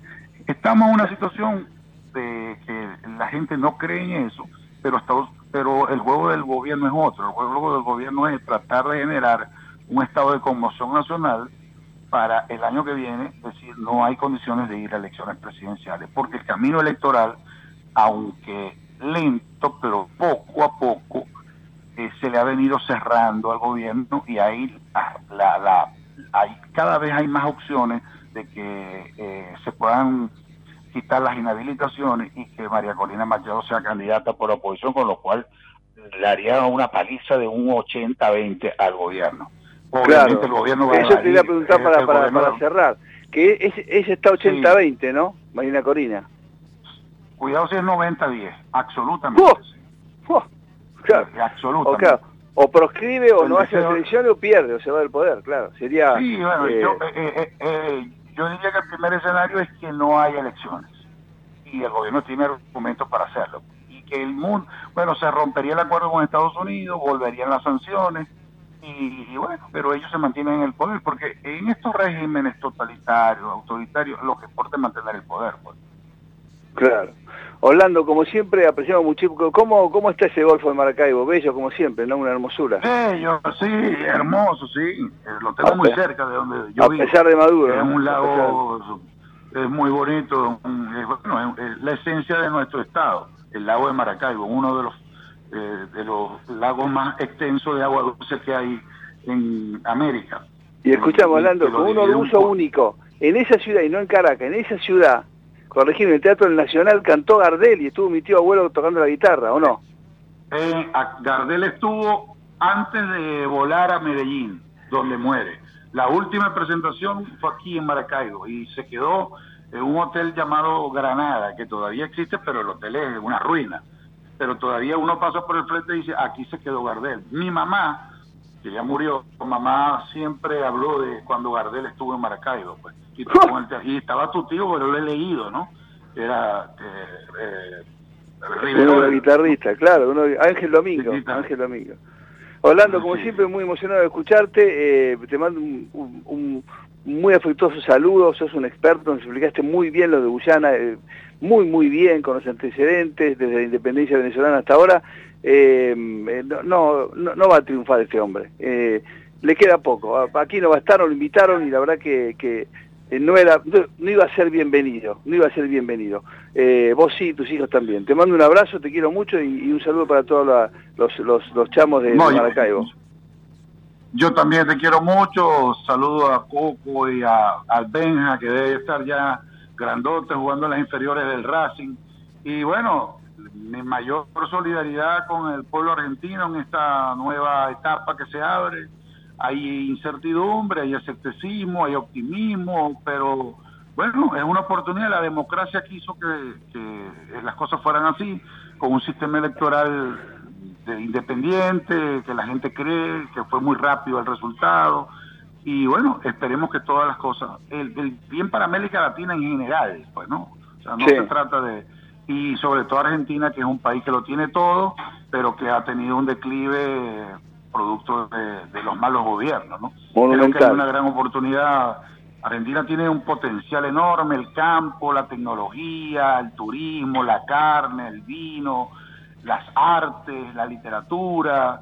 Eh, es un, bueno, ahora también petróleo, no, no tenemos la jalea que tiene usted, pero también petróleo. Tienen vaca muerta que va a desarrollar, va a, vender, va a producir petróleo, energía. Con muchos ingenieros venezolanos, muchos ingenieros venezolanos y muchos, muchos. muchos. Sí, sí, sí. Y tiene litio, que ahora es un recurso importantísimo, ¿no? Con esto de los, del, desarrollo de los vehículos eléctricos que lo necesitan tanto, el litio allá en Jujuy. Y bueno, Argentina lo tiene todo. Lo importante es, eh, alguien dijo, es una Ferrari con un mal chofer. Ahora esperemos que...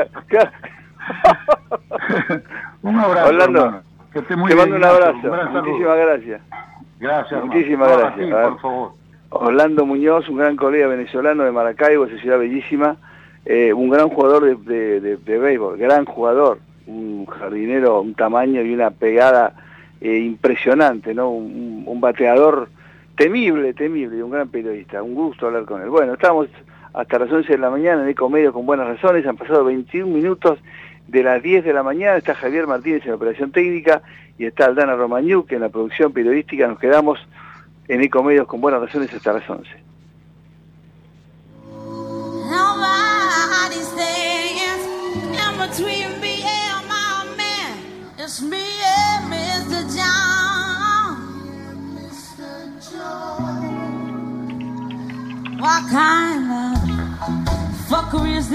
Sí, bueno, como yo lo conozco muy bien, sé que el, doctor Diego Barovero, sí, eh, eh, vicedecano de, de la Ciudad de Buenos Aires, un experto, en, un apasionado de la historia y un hombre además que conoce mucho, entre otras cosas, sobre la, materia del tributarismo, que es tan, tan ardua pero tan apasionante, ¿no?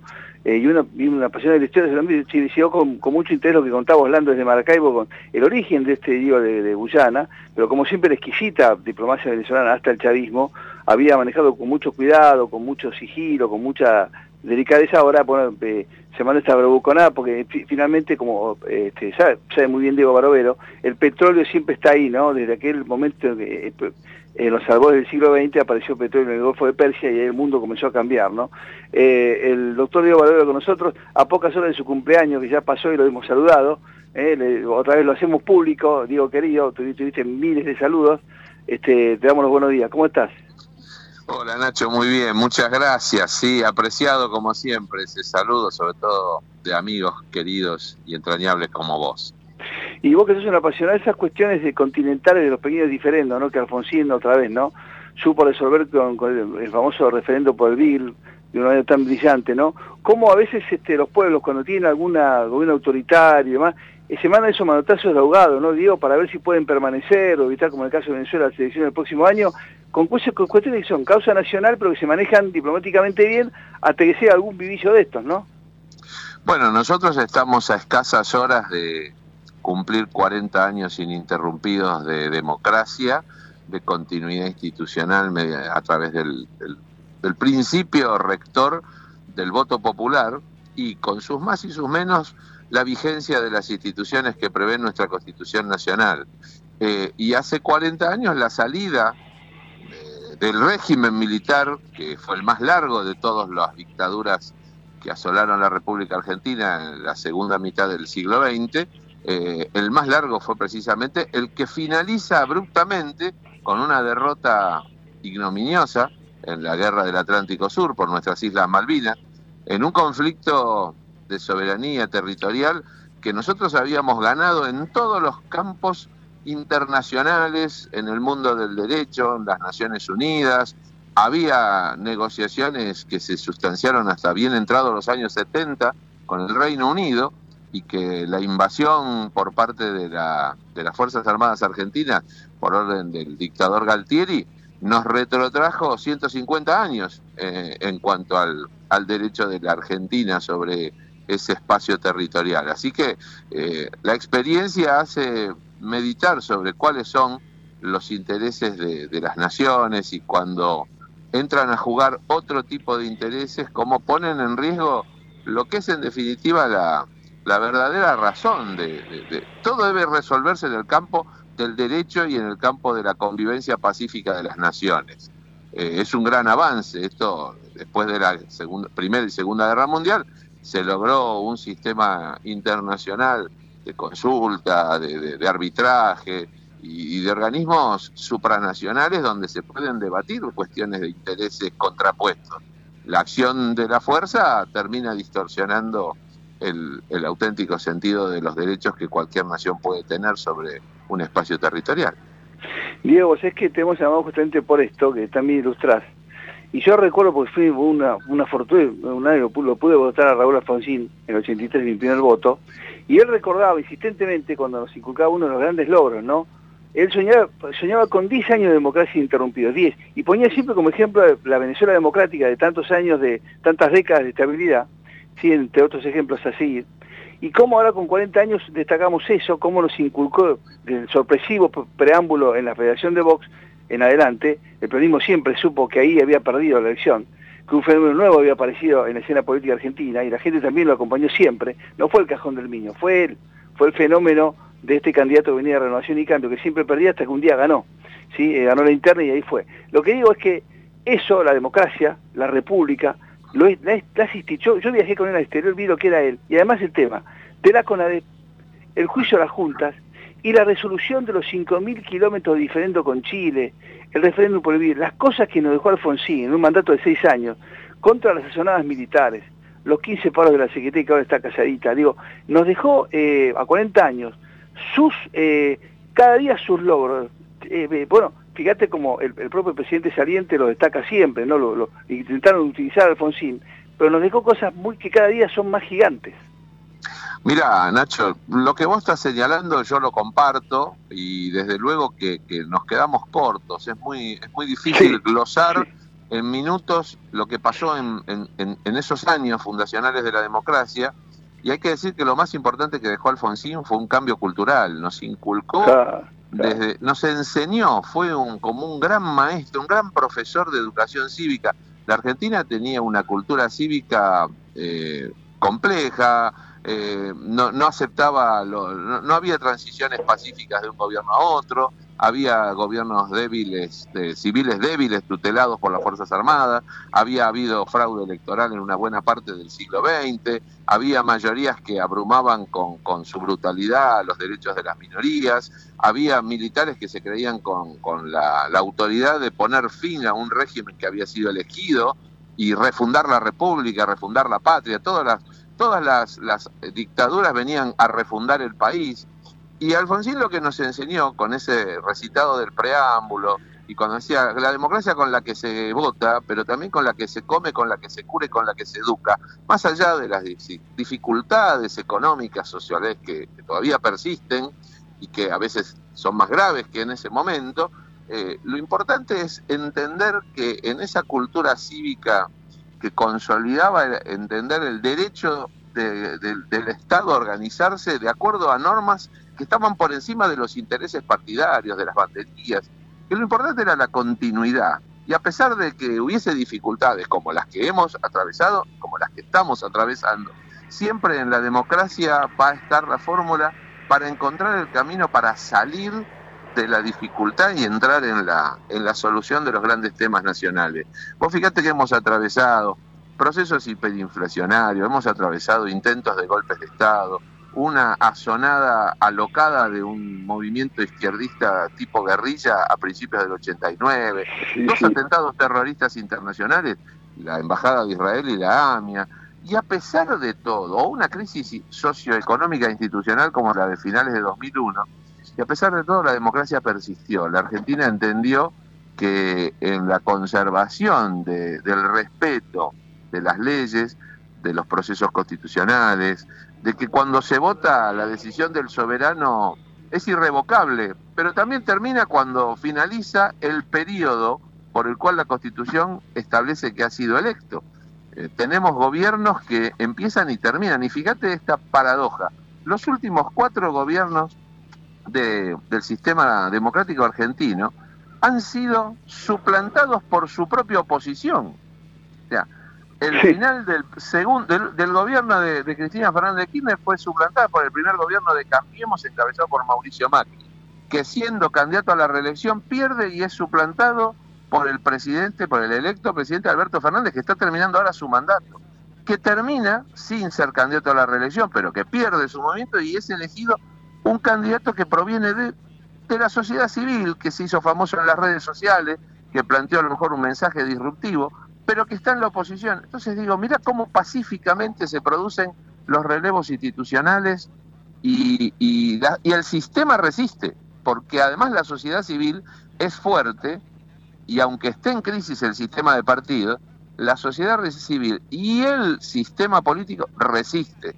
Lo construyó con un palito y un alambre Alfonsín cuando veníamos de una guerra, de una de, una represión brutal, de la guerrilla, de 50 años de inestabilidad institucional, y de a poquito, con paciencia, con, con paciencia de relojero prácticamente, armó un sistema, o por lo menos puso en funcionamiento un sistema previsto en la Constitución en 1853, con sucesivas reformas, pero que venía fracasando en cuanto a su continuidad. Y sin embargo estamos siendo hoy beneficiarios y somos también artífices, porque somos nosotros ciudadanos responsables que asumimos nuestro rol, asumimos nuestra responsabilidad, vamos a votar las veces que se nos convoque y después cuando no nos gusta lo que pase en el gobierno, si tenemos que elegir a otro otro presidente, a otro partido, lo hacemos y esperamos el turno que prevé el régimen constitucional.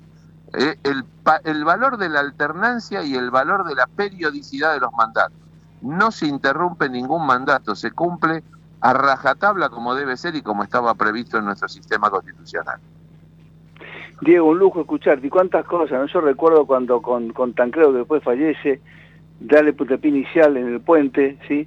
allá en, eh, en, el extremo norte de, la Argentina, eh, eh, el puntapié inicial cuando era increíble, nadie quería en el Mercosur, después lo sigue con José Sarney, como con, con el flamante presidente uruguayo José a, a, quien pasamos a buscar con el avión presidencial, porque no tenía bien Uruguay, creo que sigue sin avión. Exactamente. Después con la calle, con, con Fernando Enrique, con otros presidentes de la región, con el, con el, bueno, con quien modifica su discurso, el presidente Pedro García, con la, la naciente de democracia normalizada de, de, Chile, cómo Alfonsín era inspirador y cómo todos ellos, grandes líderes, elogiaban esa tarea de Alfonsín.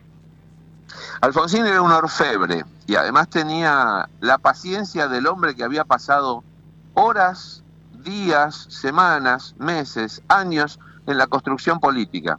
La política, dice Aristóteles, que tiene dos grandes, dos grandes aspectos, ¿no? El aspecto agonal, el de la lucha, el de la batalla, y el aspecto arquitectónico. Y Alfonsín las desplegó las dos. Supo pelear cuando tenía que pelear y supo construir cuando tenía que construir. Y a, y, y a, pesar, como dijiste vos, de que perdió más batallas que las que ganó, las dio todas.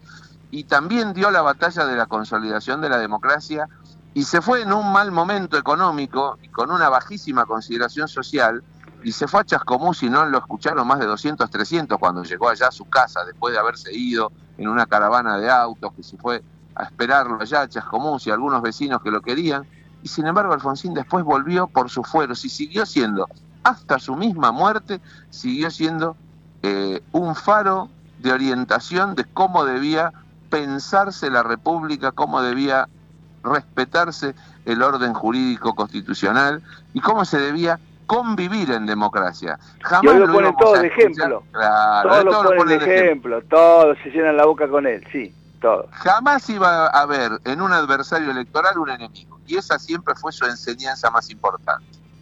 Qué increíble. Diego, un gustazo escucharte, otra vez feliz cumpleaños, un fuerte abrazo, apreciamos siempre muchísimo. Un día hablaremos cuando él le, le abre el secreto de Pilcanilleu y el secreto así nuclear a Brasil. Así Brasil es, después así le abre Angras.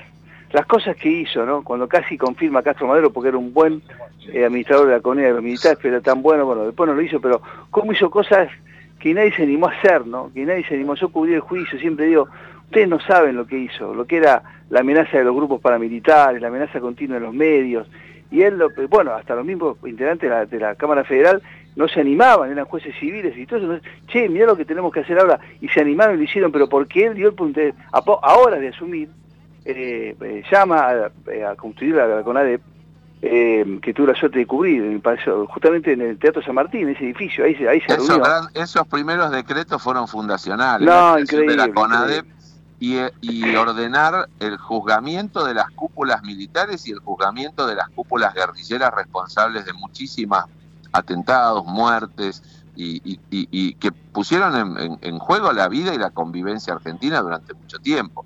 Alfonsín tuvo un coraje civil que no se puede medir y parangonar con nada de lo que vivimos hoy. Exactamente. Diego, un fuerte abrazo, otra vez. Igual, Nacho, otro para vos, gracias. 40 años no se cumplen todos los días, así que te mandamos un fuerte abrazo. 40 o 41, no me acuerdo bien. Te, no, te no, no, no, 40, 40. Te mando un abrazo, Nacho, gracias, ¿eh? un abrazo grande. Karine Saldana también. Chao, El chao, doctor Diego Barovero con nosotros. ¿eh? Eh, han pasado 36 minutos de las 10 de la mañana. Estamos aquí en, en Ecomedios con buenas razones. Javier eh, eh, Martínez en operación técnica y Aldana Romañuk en la producción periodística hasta las 11 en Ecomedios Buenas Razones.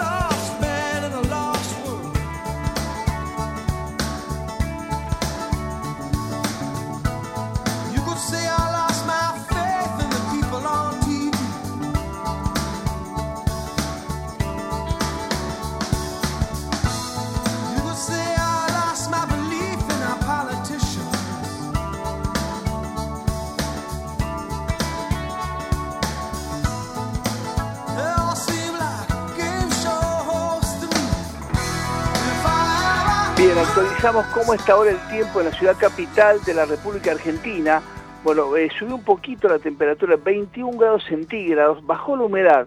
Estamos en 75 hace un rato, 66 ahora la cantidad de agua en, en el aire que respiramos, 1016 hectopascales la presión atmosférica, el viento ahora pleno el cuadrante norte, ¿eh? Eh, a 14 kilómetros en la hora. La visibilidad 10.000 metros. Para hoy hay una máxima indicada en 25 grados, se modificó y apareció el pronóstico de chaparrones por la noche, de hoy sábado. ¿eh? Mañana domingo 18 de mínima y 27 grados de temperatura eh, eh, máxima para, repito, el domingo. Muy bien, está Javier Martínez en la operación técnica y está Aldana Romañuk en la producción periodística.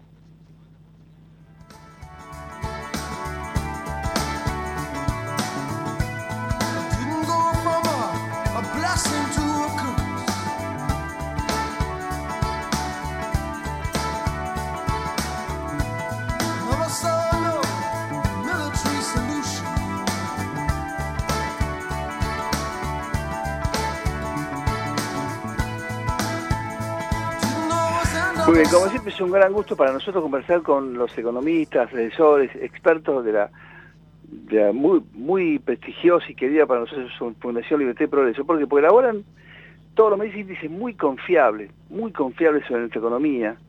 Tienen hace muchos años eh, una plataforma, una propuesta de, de gobierno para cualquier presidente, para la Argentina, para, para sacarnos de, este, este- de este etapa de decadencia tan extendida. Pero además tiene economistas que siempre tienen la gentileza de atendernos para, bueno, hacernos entender el, el, el aquelarre, ¿no? Lo del viernes, lo del el último día hábil con, con el, el casi liquidando divisas, en un momento se resignó, dejó ir el dólar eh, del Banco Nación, el aumento sorpresivo ayer de los combustibles, lo que pasa con los los, los hipermercados y maximercados eh, eh, repletos de gente, sin importar casi los precios, porque se teme lo peor, y una nueva administración que sea con, con un- una tonelada, millones de votos, y mucha esperanza, y que nos dijo por primera vez la verdad. La verdad es lo que hay que hacer diagnóstico y la gente, eh, eh, y acompañamos, y acompañamos. El doctor Valentín Gutiérrez ha tenido la gentileza de atendernos. Valentín, buenos días, Ignacio Viló saluda, ¿qué tal? ¿Qué tal? ¿Cómo estás? Un gusto hablar con vos. Gracias, Valentín. Bueno, gracias por la gentileza de siempre. Bueno, por favor, yo sé que es difícil. eh, ordenamos un poco este despelote, ¿no? Porque, digamos, bien, hay mucha esperanza, pero, pero los últimos tramos de esta administración, con lo del dólar del viernes, con lo de los combustibles de, bueno, del jueves, en realidad, los combustibles de ayer, y el tema de los precios, ¿no? El- hay, hay tantas cosas para ordenar. Haceme un pequeño cuadro de orientarme un poco. Bueno, sí, como vos dijiste, hay mucha expectativa, mucha esperanza. Yo creo que el país está atravesando en este momento una conjunción de expectativa e incertidumbre. Mucha expectativa de lo que puede pasar hacia adelante, pero incertidumbre de cómo se van a resolver en el corto plazo algunos de los problemas que nos aquejan y que en buena medida son, eh, si bien de muchos años, también agravados durante la última administración que se da del gobierno ahora. Vos mencionaste la inflación altísima, bueno, las ELIX, los tipos de precios congelados, ¿no? El tipo de cambio. Eh, ¿Cómo va a resolver todo eso el presidente que entra?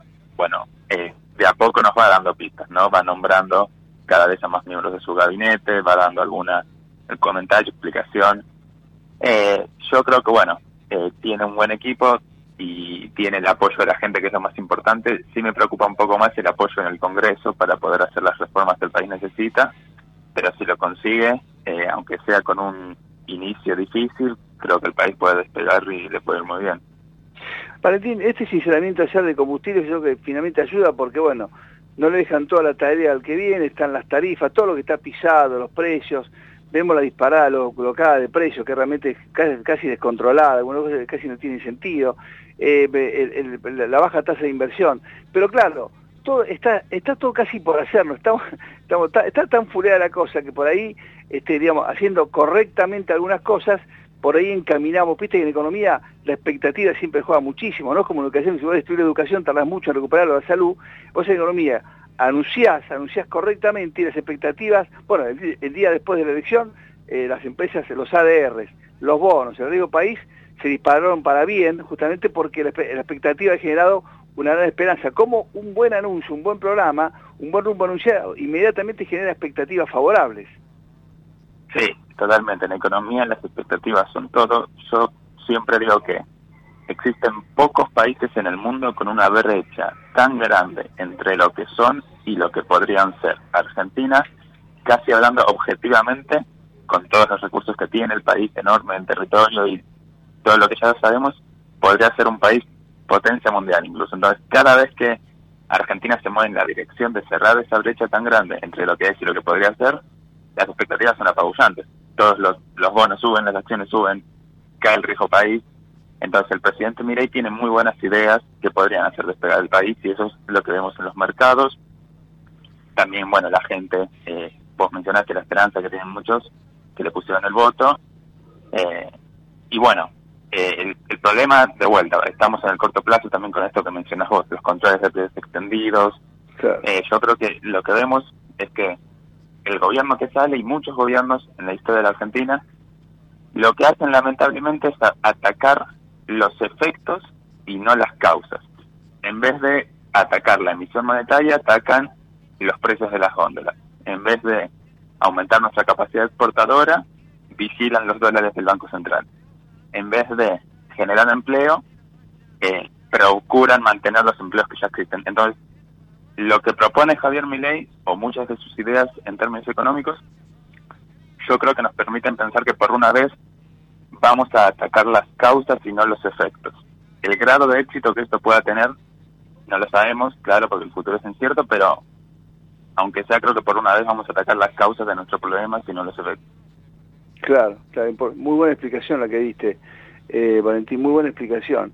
Y muchos dicen que, bueno, eh, a pesar de que eh, el futuro pinta complicado, si haces un buenos anuncios, está, se nota que está armando una especie de gobierno de gabinete de unidad nacional, se nota, porque llama a los, a, los mejores de, cada sector, ahí no tiene ni, ni, importa mucho eso, y entonces a veces vos esperás lo peor, se hacen buenos anuncios, se toma la decisión correcta y por ahí el impacto no es tan negativo, no es tan grande. Entonces la gente rápidamente, porque por primera vez nos dijeron la verdad, no no nos vendió pejito de como dijo uh, un, un, gran candidato, si decía la verdad, la verdad no me votaba nadie, no.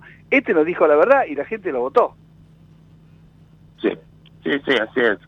Eh, la gente, bueno, quiere un cambio. Eh, evidentemente la situación económica eh, nos empuja a todos a cambiar y ojalá también nuestros representantes en el Congreso acompañen ese cambio. Te mencioné antes que lo que más me preocupa es ese aspecto. Sí. Y me parece que tenemos ya una dinámica muy complicada que todavía nos puede llevar a una crisis. Incluso hay escenarios muy malos como la hiperinflación que no se descartan. Y la única forma de, bueno, sacarle probabilidades a esos escenarios es que prontamente, muy rápidamente, hagamos las reformas que el país necesita para cambiar. Entonces, el Congreso, si el presidente electo Milei mañana asume, eh, envía un paquete de medidas al Congreso eh, con este objetivo, bueno, el Congreso debería, aunque sea apoyar la mayoría, porque si no me parece que cambiar la dinámica de lo que va a enfrentar el país es muy difícil. Muy difícil. Eh, la, la, la, fundación está cerrando, bueno, por supuesto cerró noviembre, está, este, está midiendo diciembre, pero eh, yo imagino un, un, próximo trimestre complicado, pero por supuesto lleno de expectativas, ¿no? Pero complicado en los, en los números, en los fundamentals.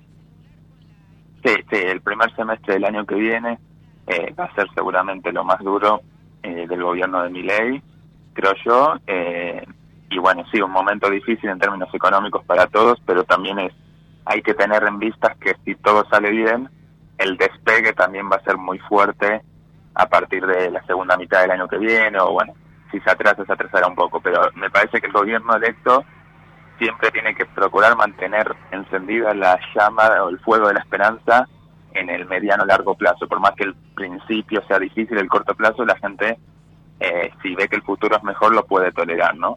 Y también esa expectativa hacia adelante siempre apacigua las condiciones malas eh, que uno pueda sufrir en el momento. Entonces, claro, si vos eh, generar expectativas hacia adelante, la crisis también va a ser menor. Bien, usted dio un, buen índice de dos y pico para noviembre, hay una raza para diciembre, los precios están bastante alocados, bueno, veremos cómo cierra diciembre y bueno, vamos a esperar los, los, primeros anuncios, la primera semana o las primeras semanas y después ya en el verano, que va a ser un verano con extraordinarias, muy calentito en materia política y económica, bueno, ¿cómo, cómo arrancamos, no? Sí, nosotros desde la Fundación Libertad y Progreso vemos los precios eh, aumentando 12,6% más o menos, en, más o menos no exactamente, pero nunca es difícil invocarlo perfectamente, pero alrededor de ese número en, diciembre. Eh, entonces, el, problema que arrastra principalmente mi ley es la inflación, que sabemos que no es un que tiene efectos rezagos, es decir, que no se mitiga automáticamente, incluso si Javier Milei eliminar el Banco Central, como dice, o lo que sea, la inflación eh, no, es tan, no se desaparecería tan rápido. Eh, Valentín, gracias por la gentileza, buen fin de semana y siempre a las órdenes de la Fundación. ¿eh? Muchas gracias a vos. Que gracias, eh, el, el, economista Valentín Gutiérrez con nosotros, de la Fundación Libertad y Progreso. Han pasado 48 minutos de las 10 de la mañana, tenemos ahora 21 grados centígrados en la ciudad capital de la República Argentina, el cielo está algo nublado. Sí, la humedad bajó un poquito, 66%, el viento, ojo, atención del norte, ¿eh? a 14 kilómetros, eh, hay viento de superficie, eso es bueno, y la visibilidad 10.000 metros. Para hoy máxima de 25, mmm, para mí la vamos a pasar, ¿eh? y para mañana máxima de 27, pero esta noche eh, hay, apareció en el servicio meteorológico sorpresivamente chaparrones en la noche de hoy, sábado. Mañana domingo bien, y otra vez, después tenemos lluvias el miércoles con chaparrones por la mañana y tormentas aisladas por la noche, y el viernes con tormentas aisladas toda la jornada.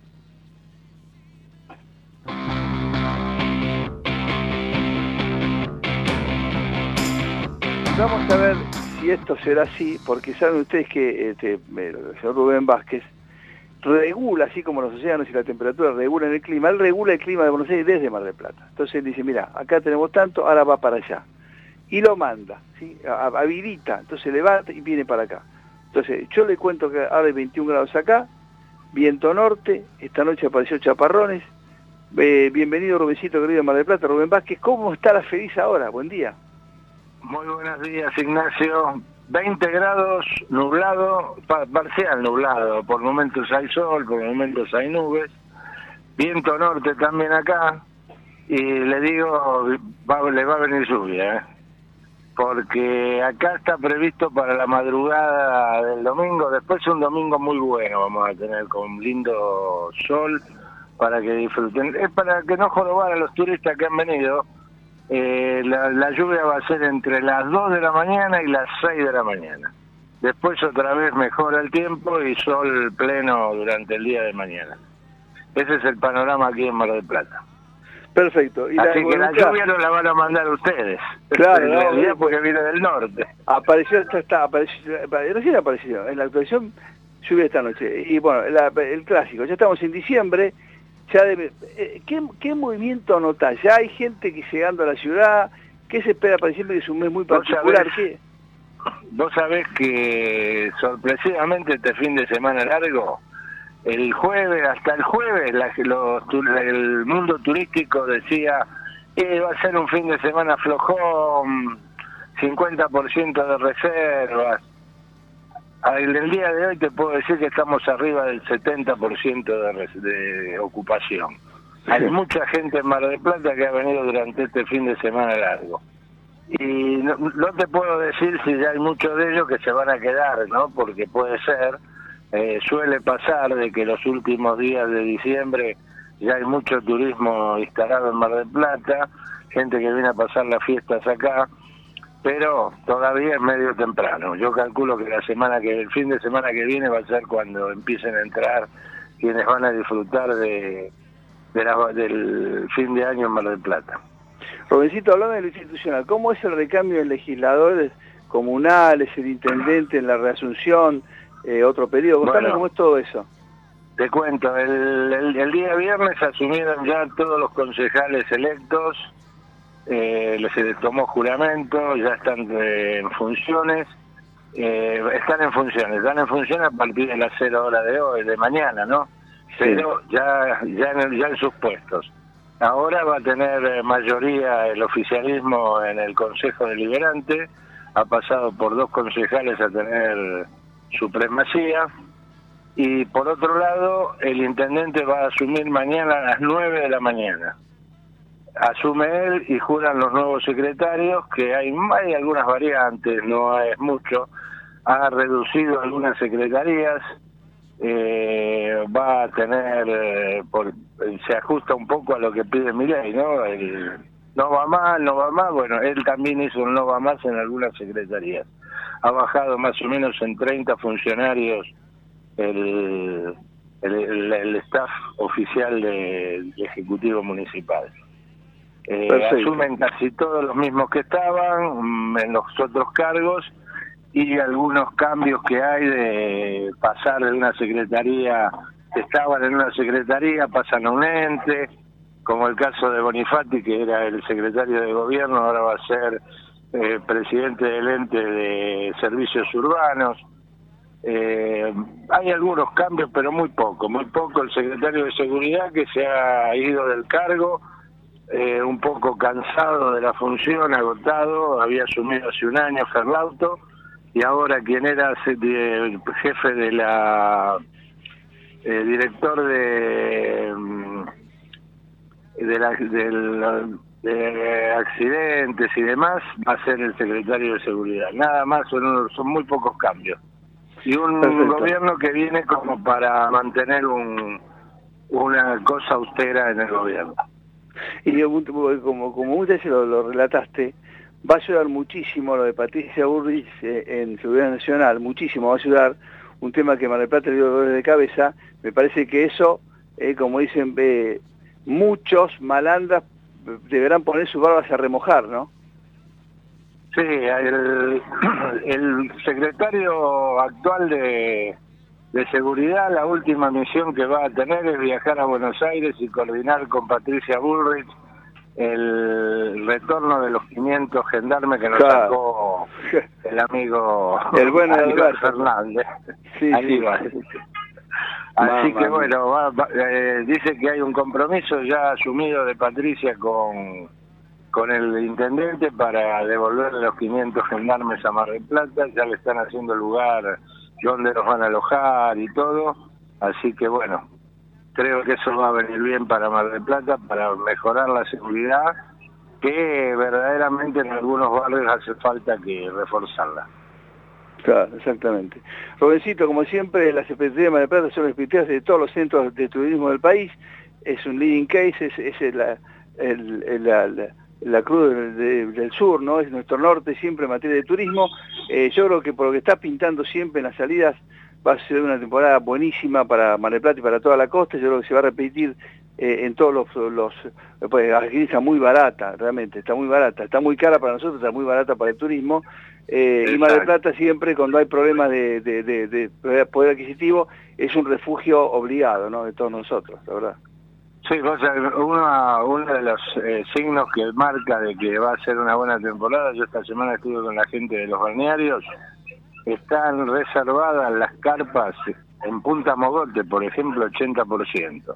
Así que eso ya marca de que va a haber muy bueno, muy buena gente, muy buena cantidad de gente en Mar del Plata. Y el verano por el niño va a ser muy benévolo, viste, inclusive corrigió el servicio, va, va a haber máximas de menores, eh, bastante lluvia, con lo cual eso va, va, a ayudar muchísimo. Va a ser el verano terrible del año pasado, ¿no? Exacto, exacto. Vamos, esperemos que así sea. Rubencito, un fuerte abrazo, ¿eh? Y se lo llevaron sí, a Martínez. La gente de Huracán está muy agradecida con Don Román, ¿eh? Por lo de Martínez, sí. Hay que ver, sí. hay que ver, hay que ver todavía si viene para Boca, ¿no? Yo hay tengo mi duda. A mí me gustaría el de, el de Platense, pero bueno. Claro, todo. Ah, entonces adivino. Escúcheme, escúcheme, a usted lo le hicieron socio activo, ¿no? Por la ventana no, no. Usted, usted es adherente, activo, ¿cómo es? No, no, no, yo no tengo, yo no tengo absolutamente nada que ver con la con los socios de Boca, nada, nada, nada que ver. Soy siempre Mam. simpatizante bostero. Mamma mía, hasta menores hicieron activo, hasta menos socios sí, menores. Sí. Linda, linda concentración tuvo el otro día con sí, la barra brava de Tigre. Muy democrática, sí, muy democrática, muy linda. Los muchachos de la cámpora le fueron a hacer números. Pero él no hace política, él no mete la No. política en el fútbol. No, se vestió a los Fidel, viste, estaba vestido a los Fidel. Ah, mamá mía. Bueno, Rubencito, buen fin de semana, ¿eh? un abrazo. Gracias, un abrazo igualmente para todos ustedes. Hasta la Qué semana grande. que viene. Hasta la semana que viene. Rubén Vázquez de Mar del Plata. Bueno, estamos cerrando eh, esta edición de Buenas Razones en el último programa con este gobierno. No, no tengo palabras para expresar la enorme satisfacción que siento eh, al despedir a esta administración. Eh, no, no, no tengo palabras, no tengo palabras. Eh, en pocas horas vamos a cumplir 40 años de la asunción del gobierno del presidente Alfonsín, acompañado en su fórmula por Víctor Martínez, un cordobés de línea nacional, quien hace 40 años, mañana, asumía la presidencia del país, en un mandato de 6 años, antes de la reforma eran de 6 los mandatos. Alfonsín cumplió 5 años y 7 meses, más o menos, adelantó las elecciones y ahí triunfó Carlos Menem sobre Eduardo César Angeló, ¿se acuerdan? La famosa silla vacía, el lápiz rojo y demás. Eh, entonces me parece oportuno despedirnos agradeciendo a Javier Martínez en la operación técnica, a Aldana Romañuc en la producción periodística, a todos ustedes por acompañarnos, con algo que marcó aquella etapa, hace 40 años que fue la campaña, desde la caída de Puerto Argentino hasta las elecciones en octubre del 83, que marcó toda la campaña. Inclusive marcó al propio peronismo que, que, que entrevió que un fenómeno nuevo había aparecido y que el peronismo unido tal vez no iba a poder vencer a Raúl Alfonsín, cosa que efectivamente ocurrió. Alfonsín tuvo 50, casi 53% de los votos, ganó varias provincias, ganó Buenos Aires con el Titán Armendáriz, pero todo empezó una noche en la cual hasta la tarde se mantenía la veda política y el sitio, el estado de sitio, y justamente por la decisión de Alfonsín de hacer el acto en la Federación de Vox para iniciar la campaña, Pajarito Viñera había dicho va a haber elecciones en Argentina dentro de un año o dos, Alfonsín se apresura, se eh, primerea, hace el acto en la federación y entonces Yamil Reston, el ministro del Interior de, del gobierno de facto de, eh, el presidente de facto Reinaldo Benito Viñone, eh, conversa con la gente del acto y dice, bueno, vamos a ir igual al acto. Entonces emiten un decreto levantando horas antes, pero diría que hasta minutos antes del acto, el estado de sitio y la veda política. Y entonces el acto de Alfonsín no requirió ningún tipo de problema porque se había levantado provisoriamente la veda política. Y sorpresivamente, en el final, y con esto nos despedimos, en el final del cierre, un acto con muchos oradores, con casi 20.000 personas, un lugar para 7.000, con Desbordada, Castro Barros Desbordada, Rivadavia, el entonces candidato Alfonsín recitó por primera vez en un acto público, en una campaña, el preámbulo de nuestra Constitución, una especie de base fundamental de ese proceso eh, institucional de Argentina, que terminó con el triunfo que hace 40 años lo llevaba a asumir la presidencia en un día como eh, eh, mañana, hace 40 años atrás. Nos despedimos entonces con ese preámbulo y con la emoción de haber votado aquella vez y de festejar los 40 años de democracia y de república. Por otros 40 infinitamente mil, lo que sea, y por lo mejor para, yo deseo que le vaya bien a esta administración. No como muchos traidores a la patria que desean el fracaso de una administración, porque piensan nada más que miran su ombligo. Gracias, presidente Alfonsín, siempre estás en nuestro corazón y nos vamos con el preámbulo. Gracias, hasta el sábado que viene. Y en todas partes he dicho y permítanme que lo repita hoy, porque es como un rezo laico y una oración patriótica. Que si alguien distraído al costado de camino cuando nos ve marchar, nos pregunta cómo juntos, hacia dónde marchan, por qué luchan, tenemos que contestarle con las palabras del preámbulo,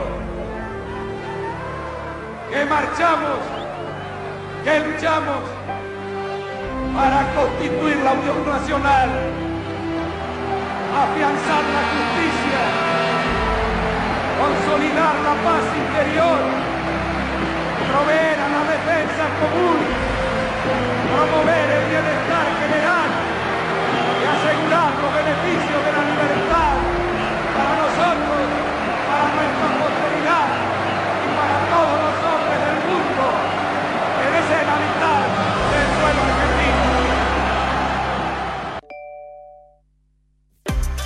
Buenos Aires. Transmite LRI 224, AM 1220, Ecomedios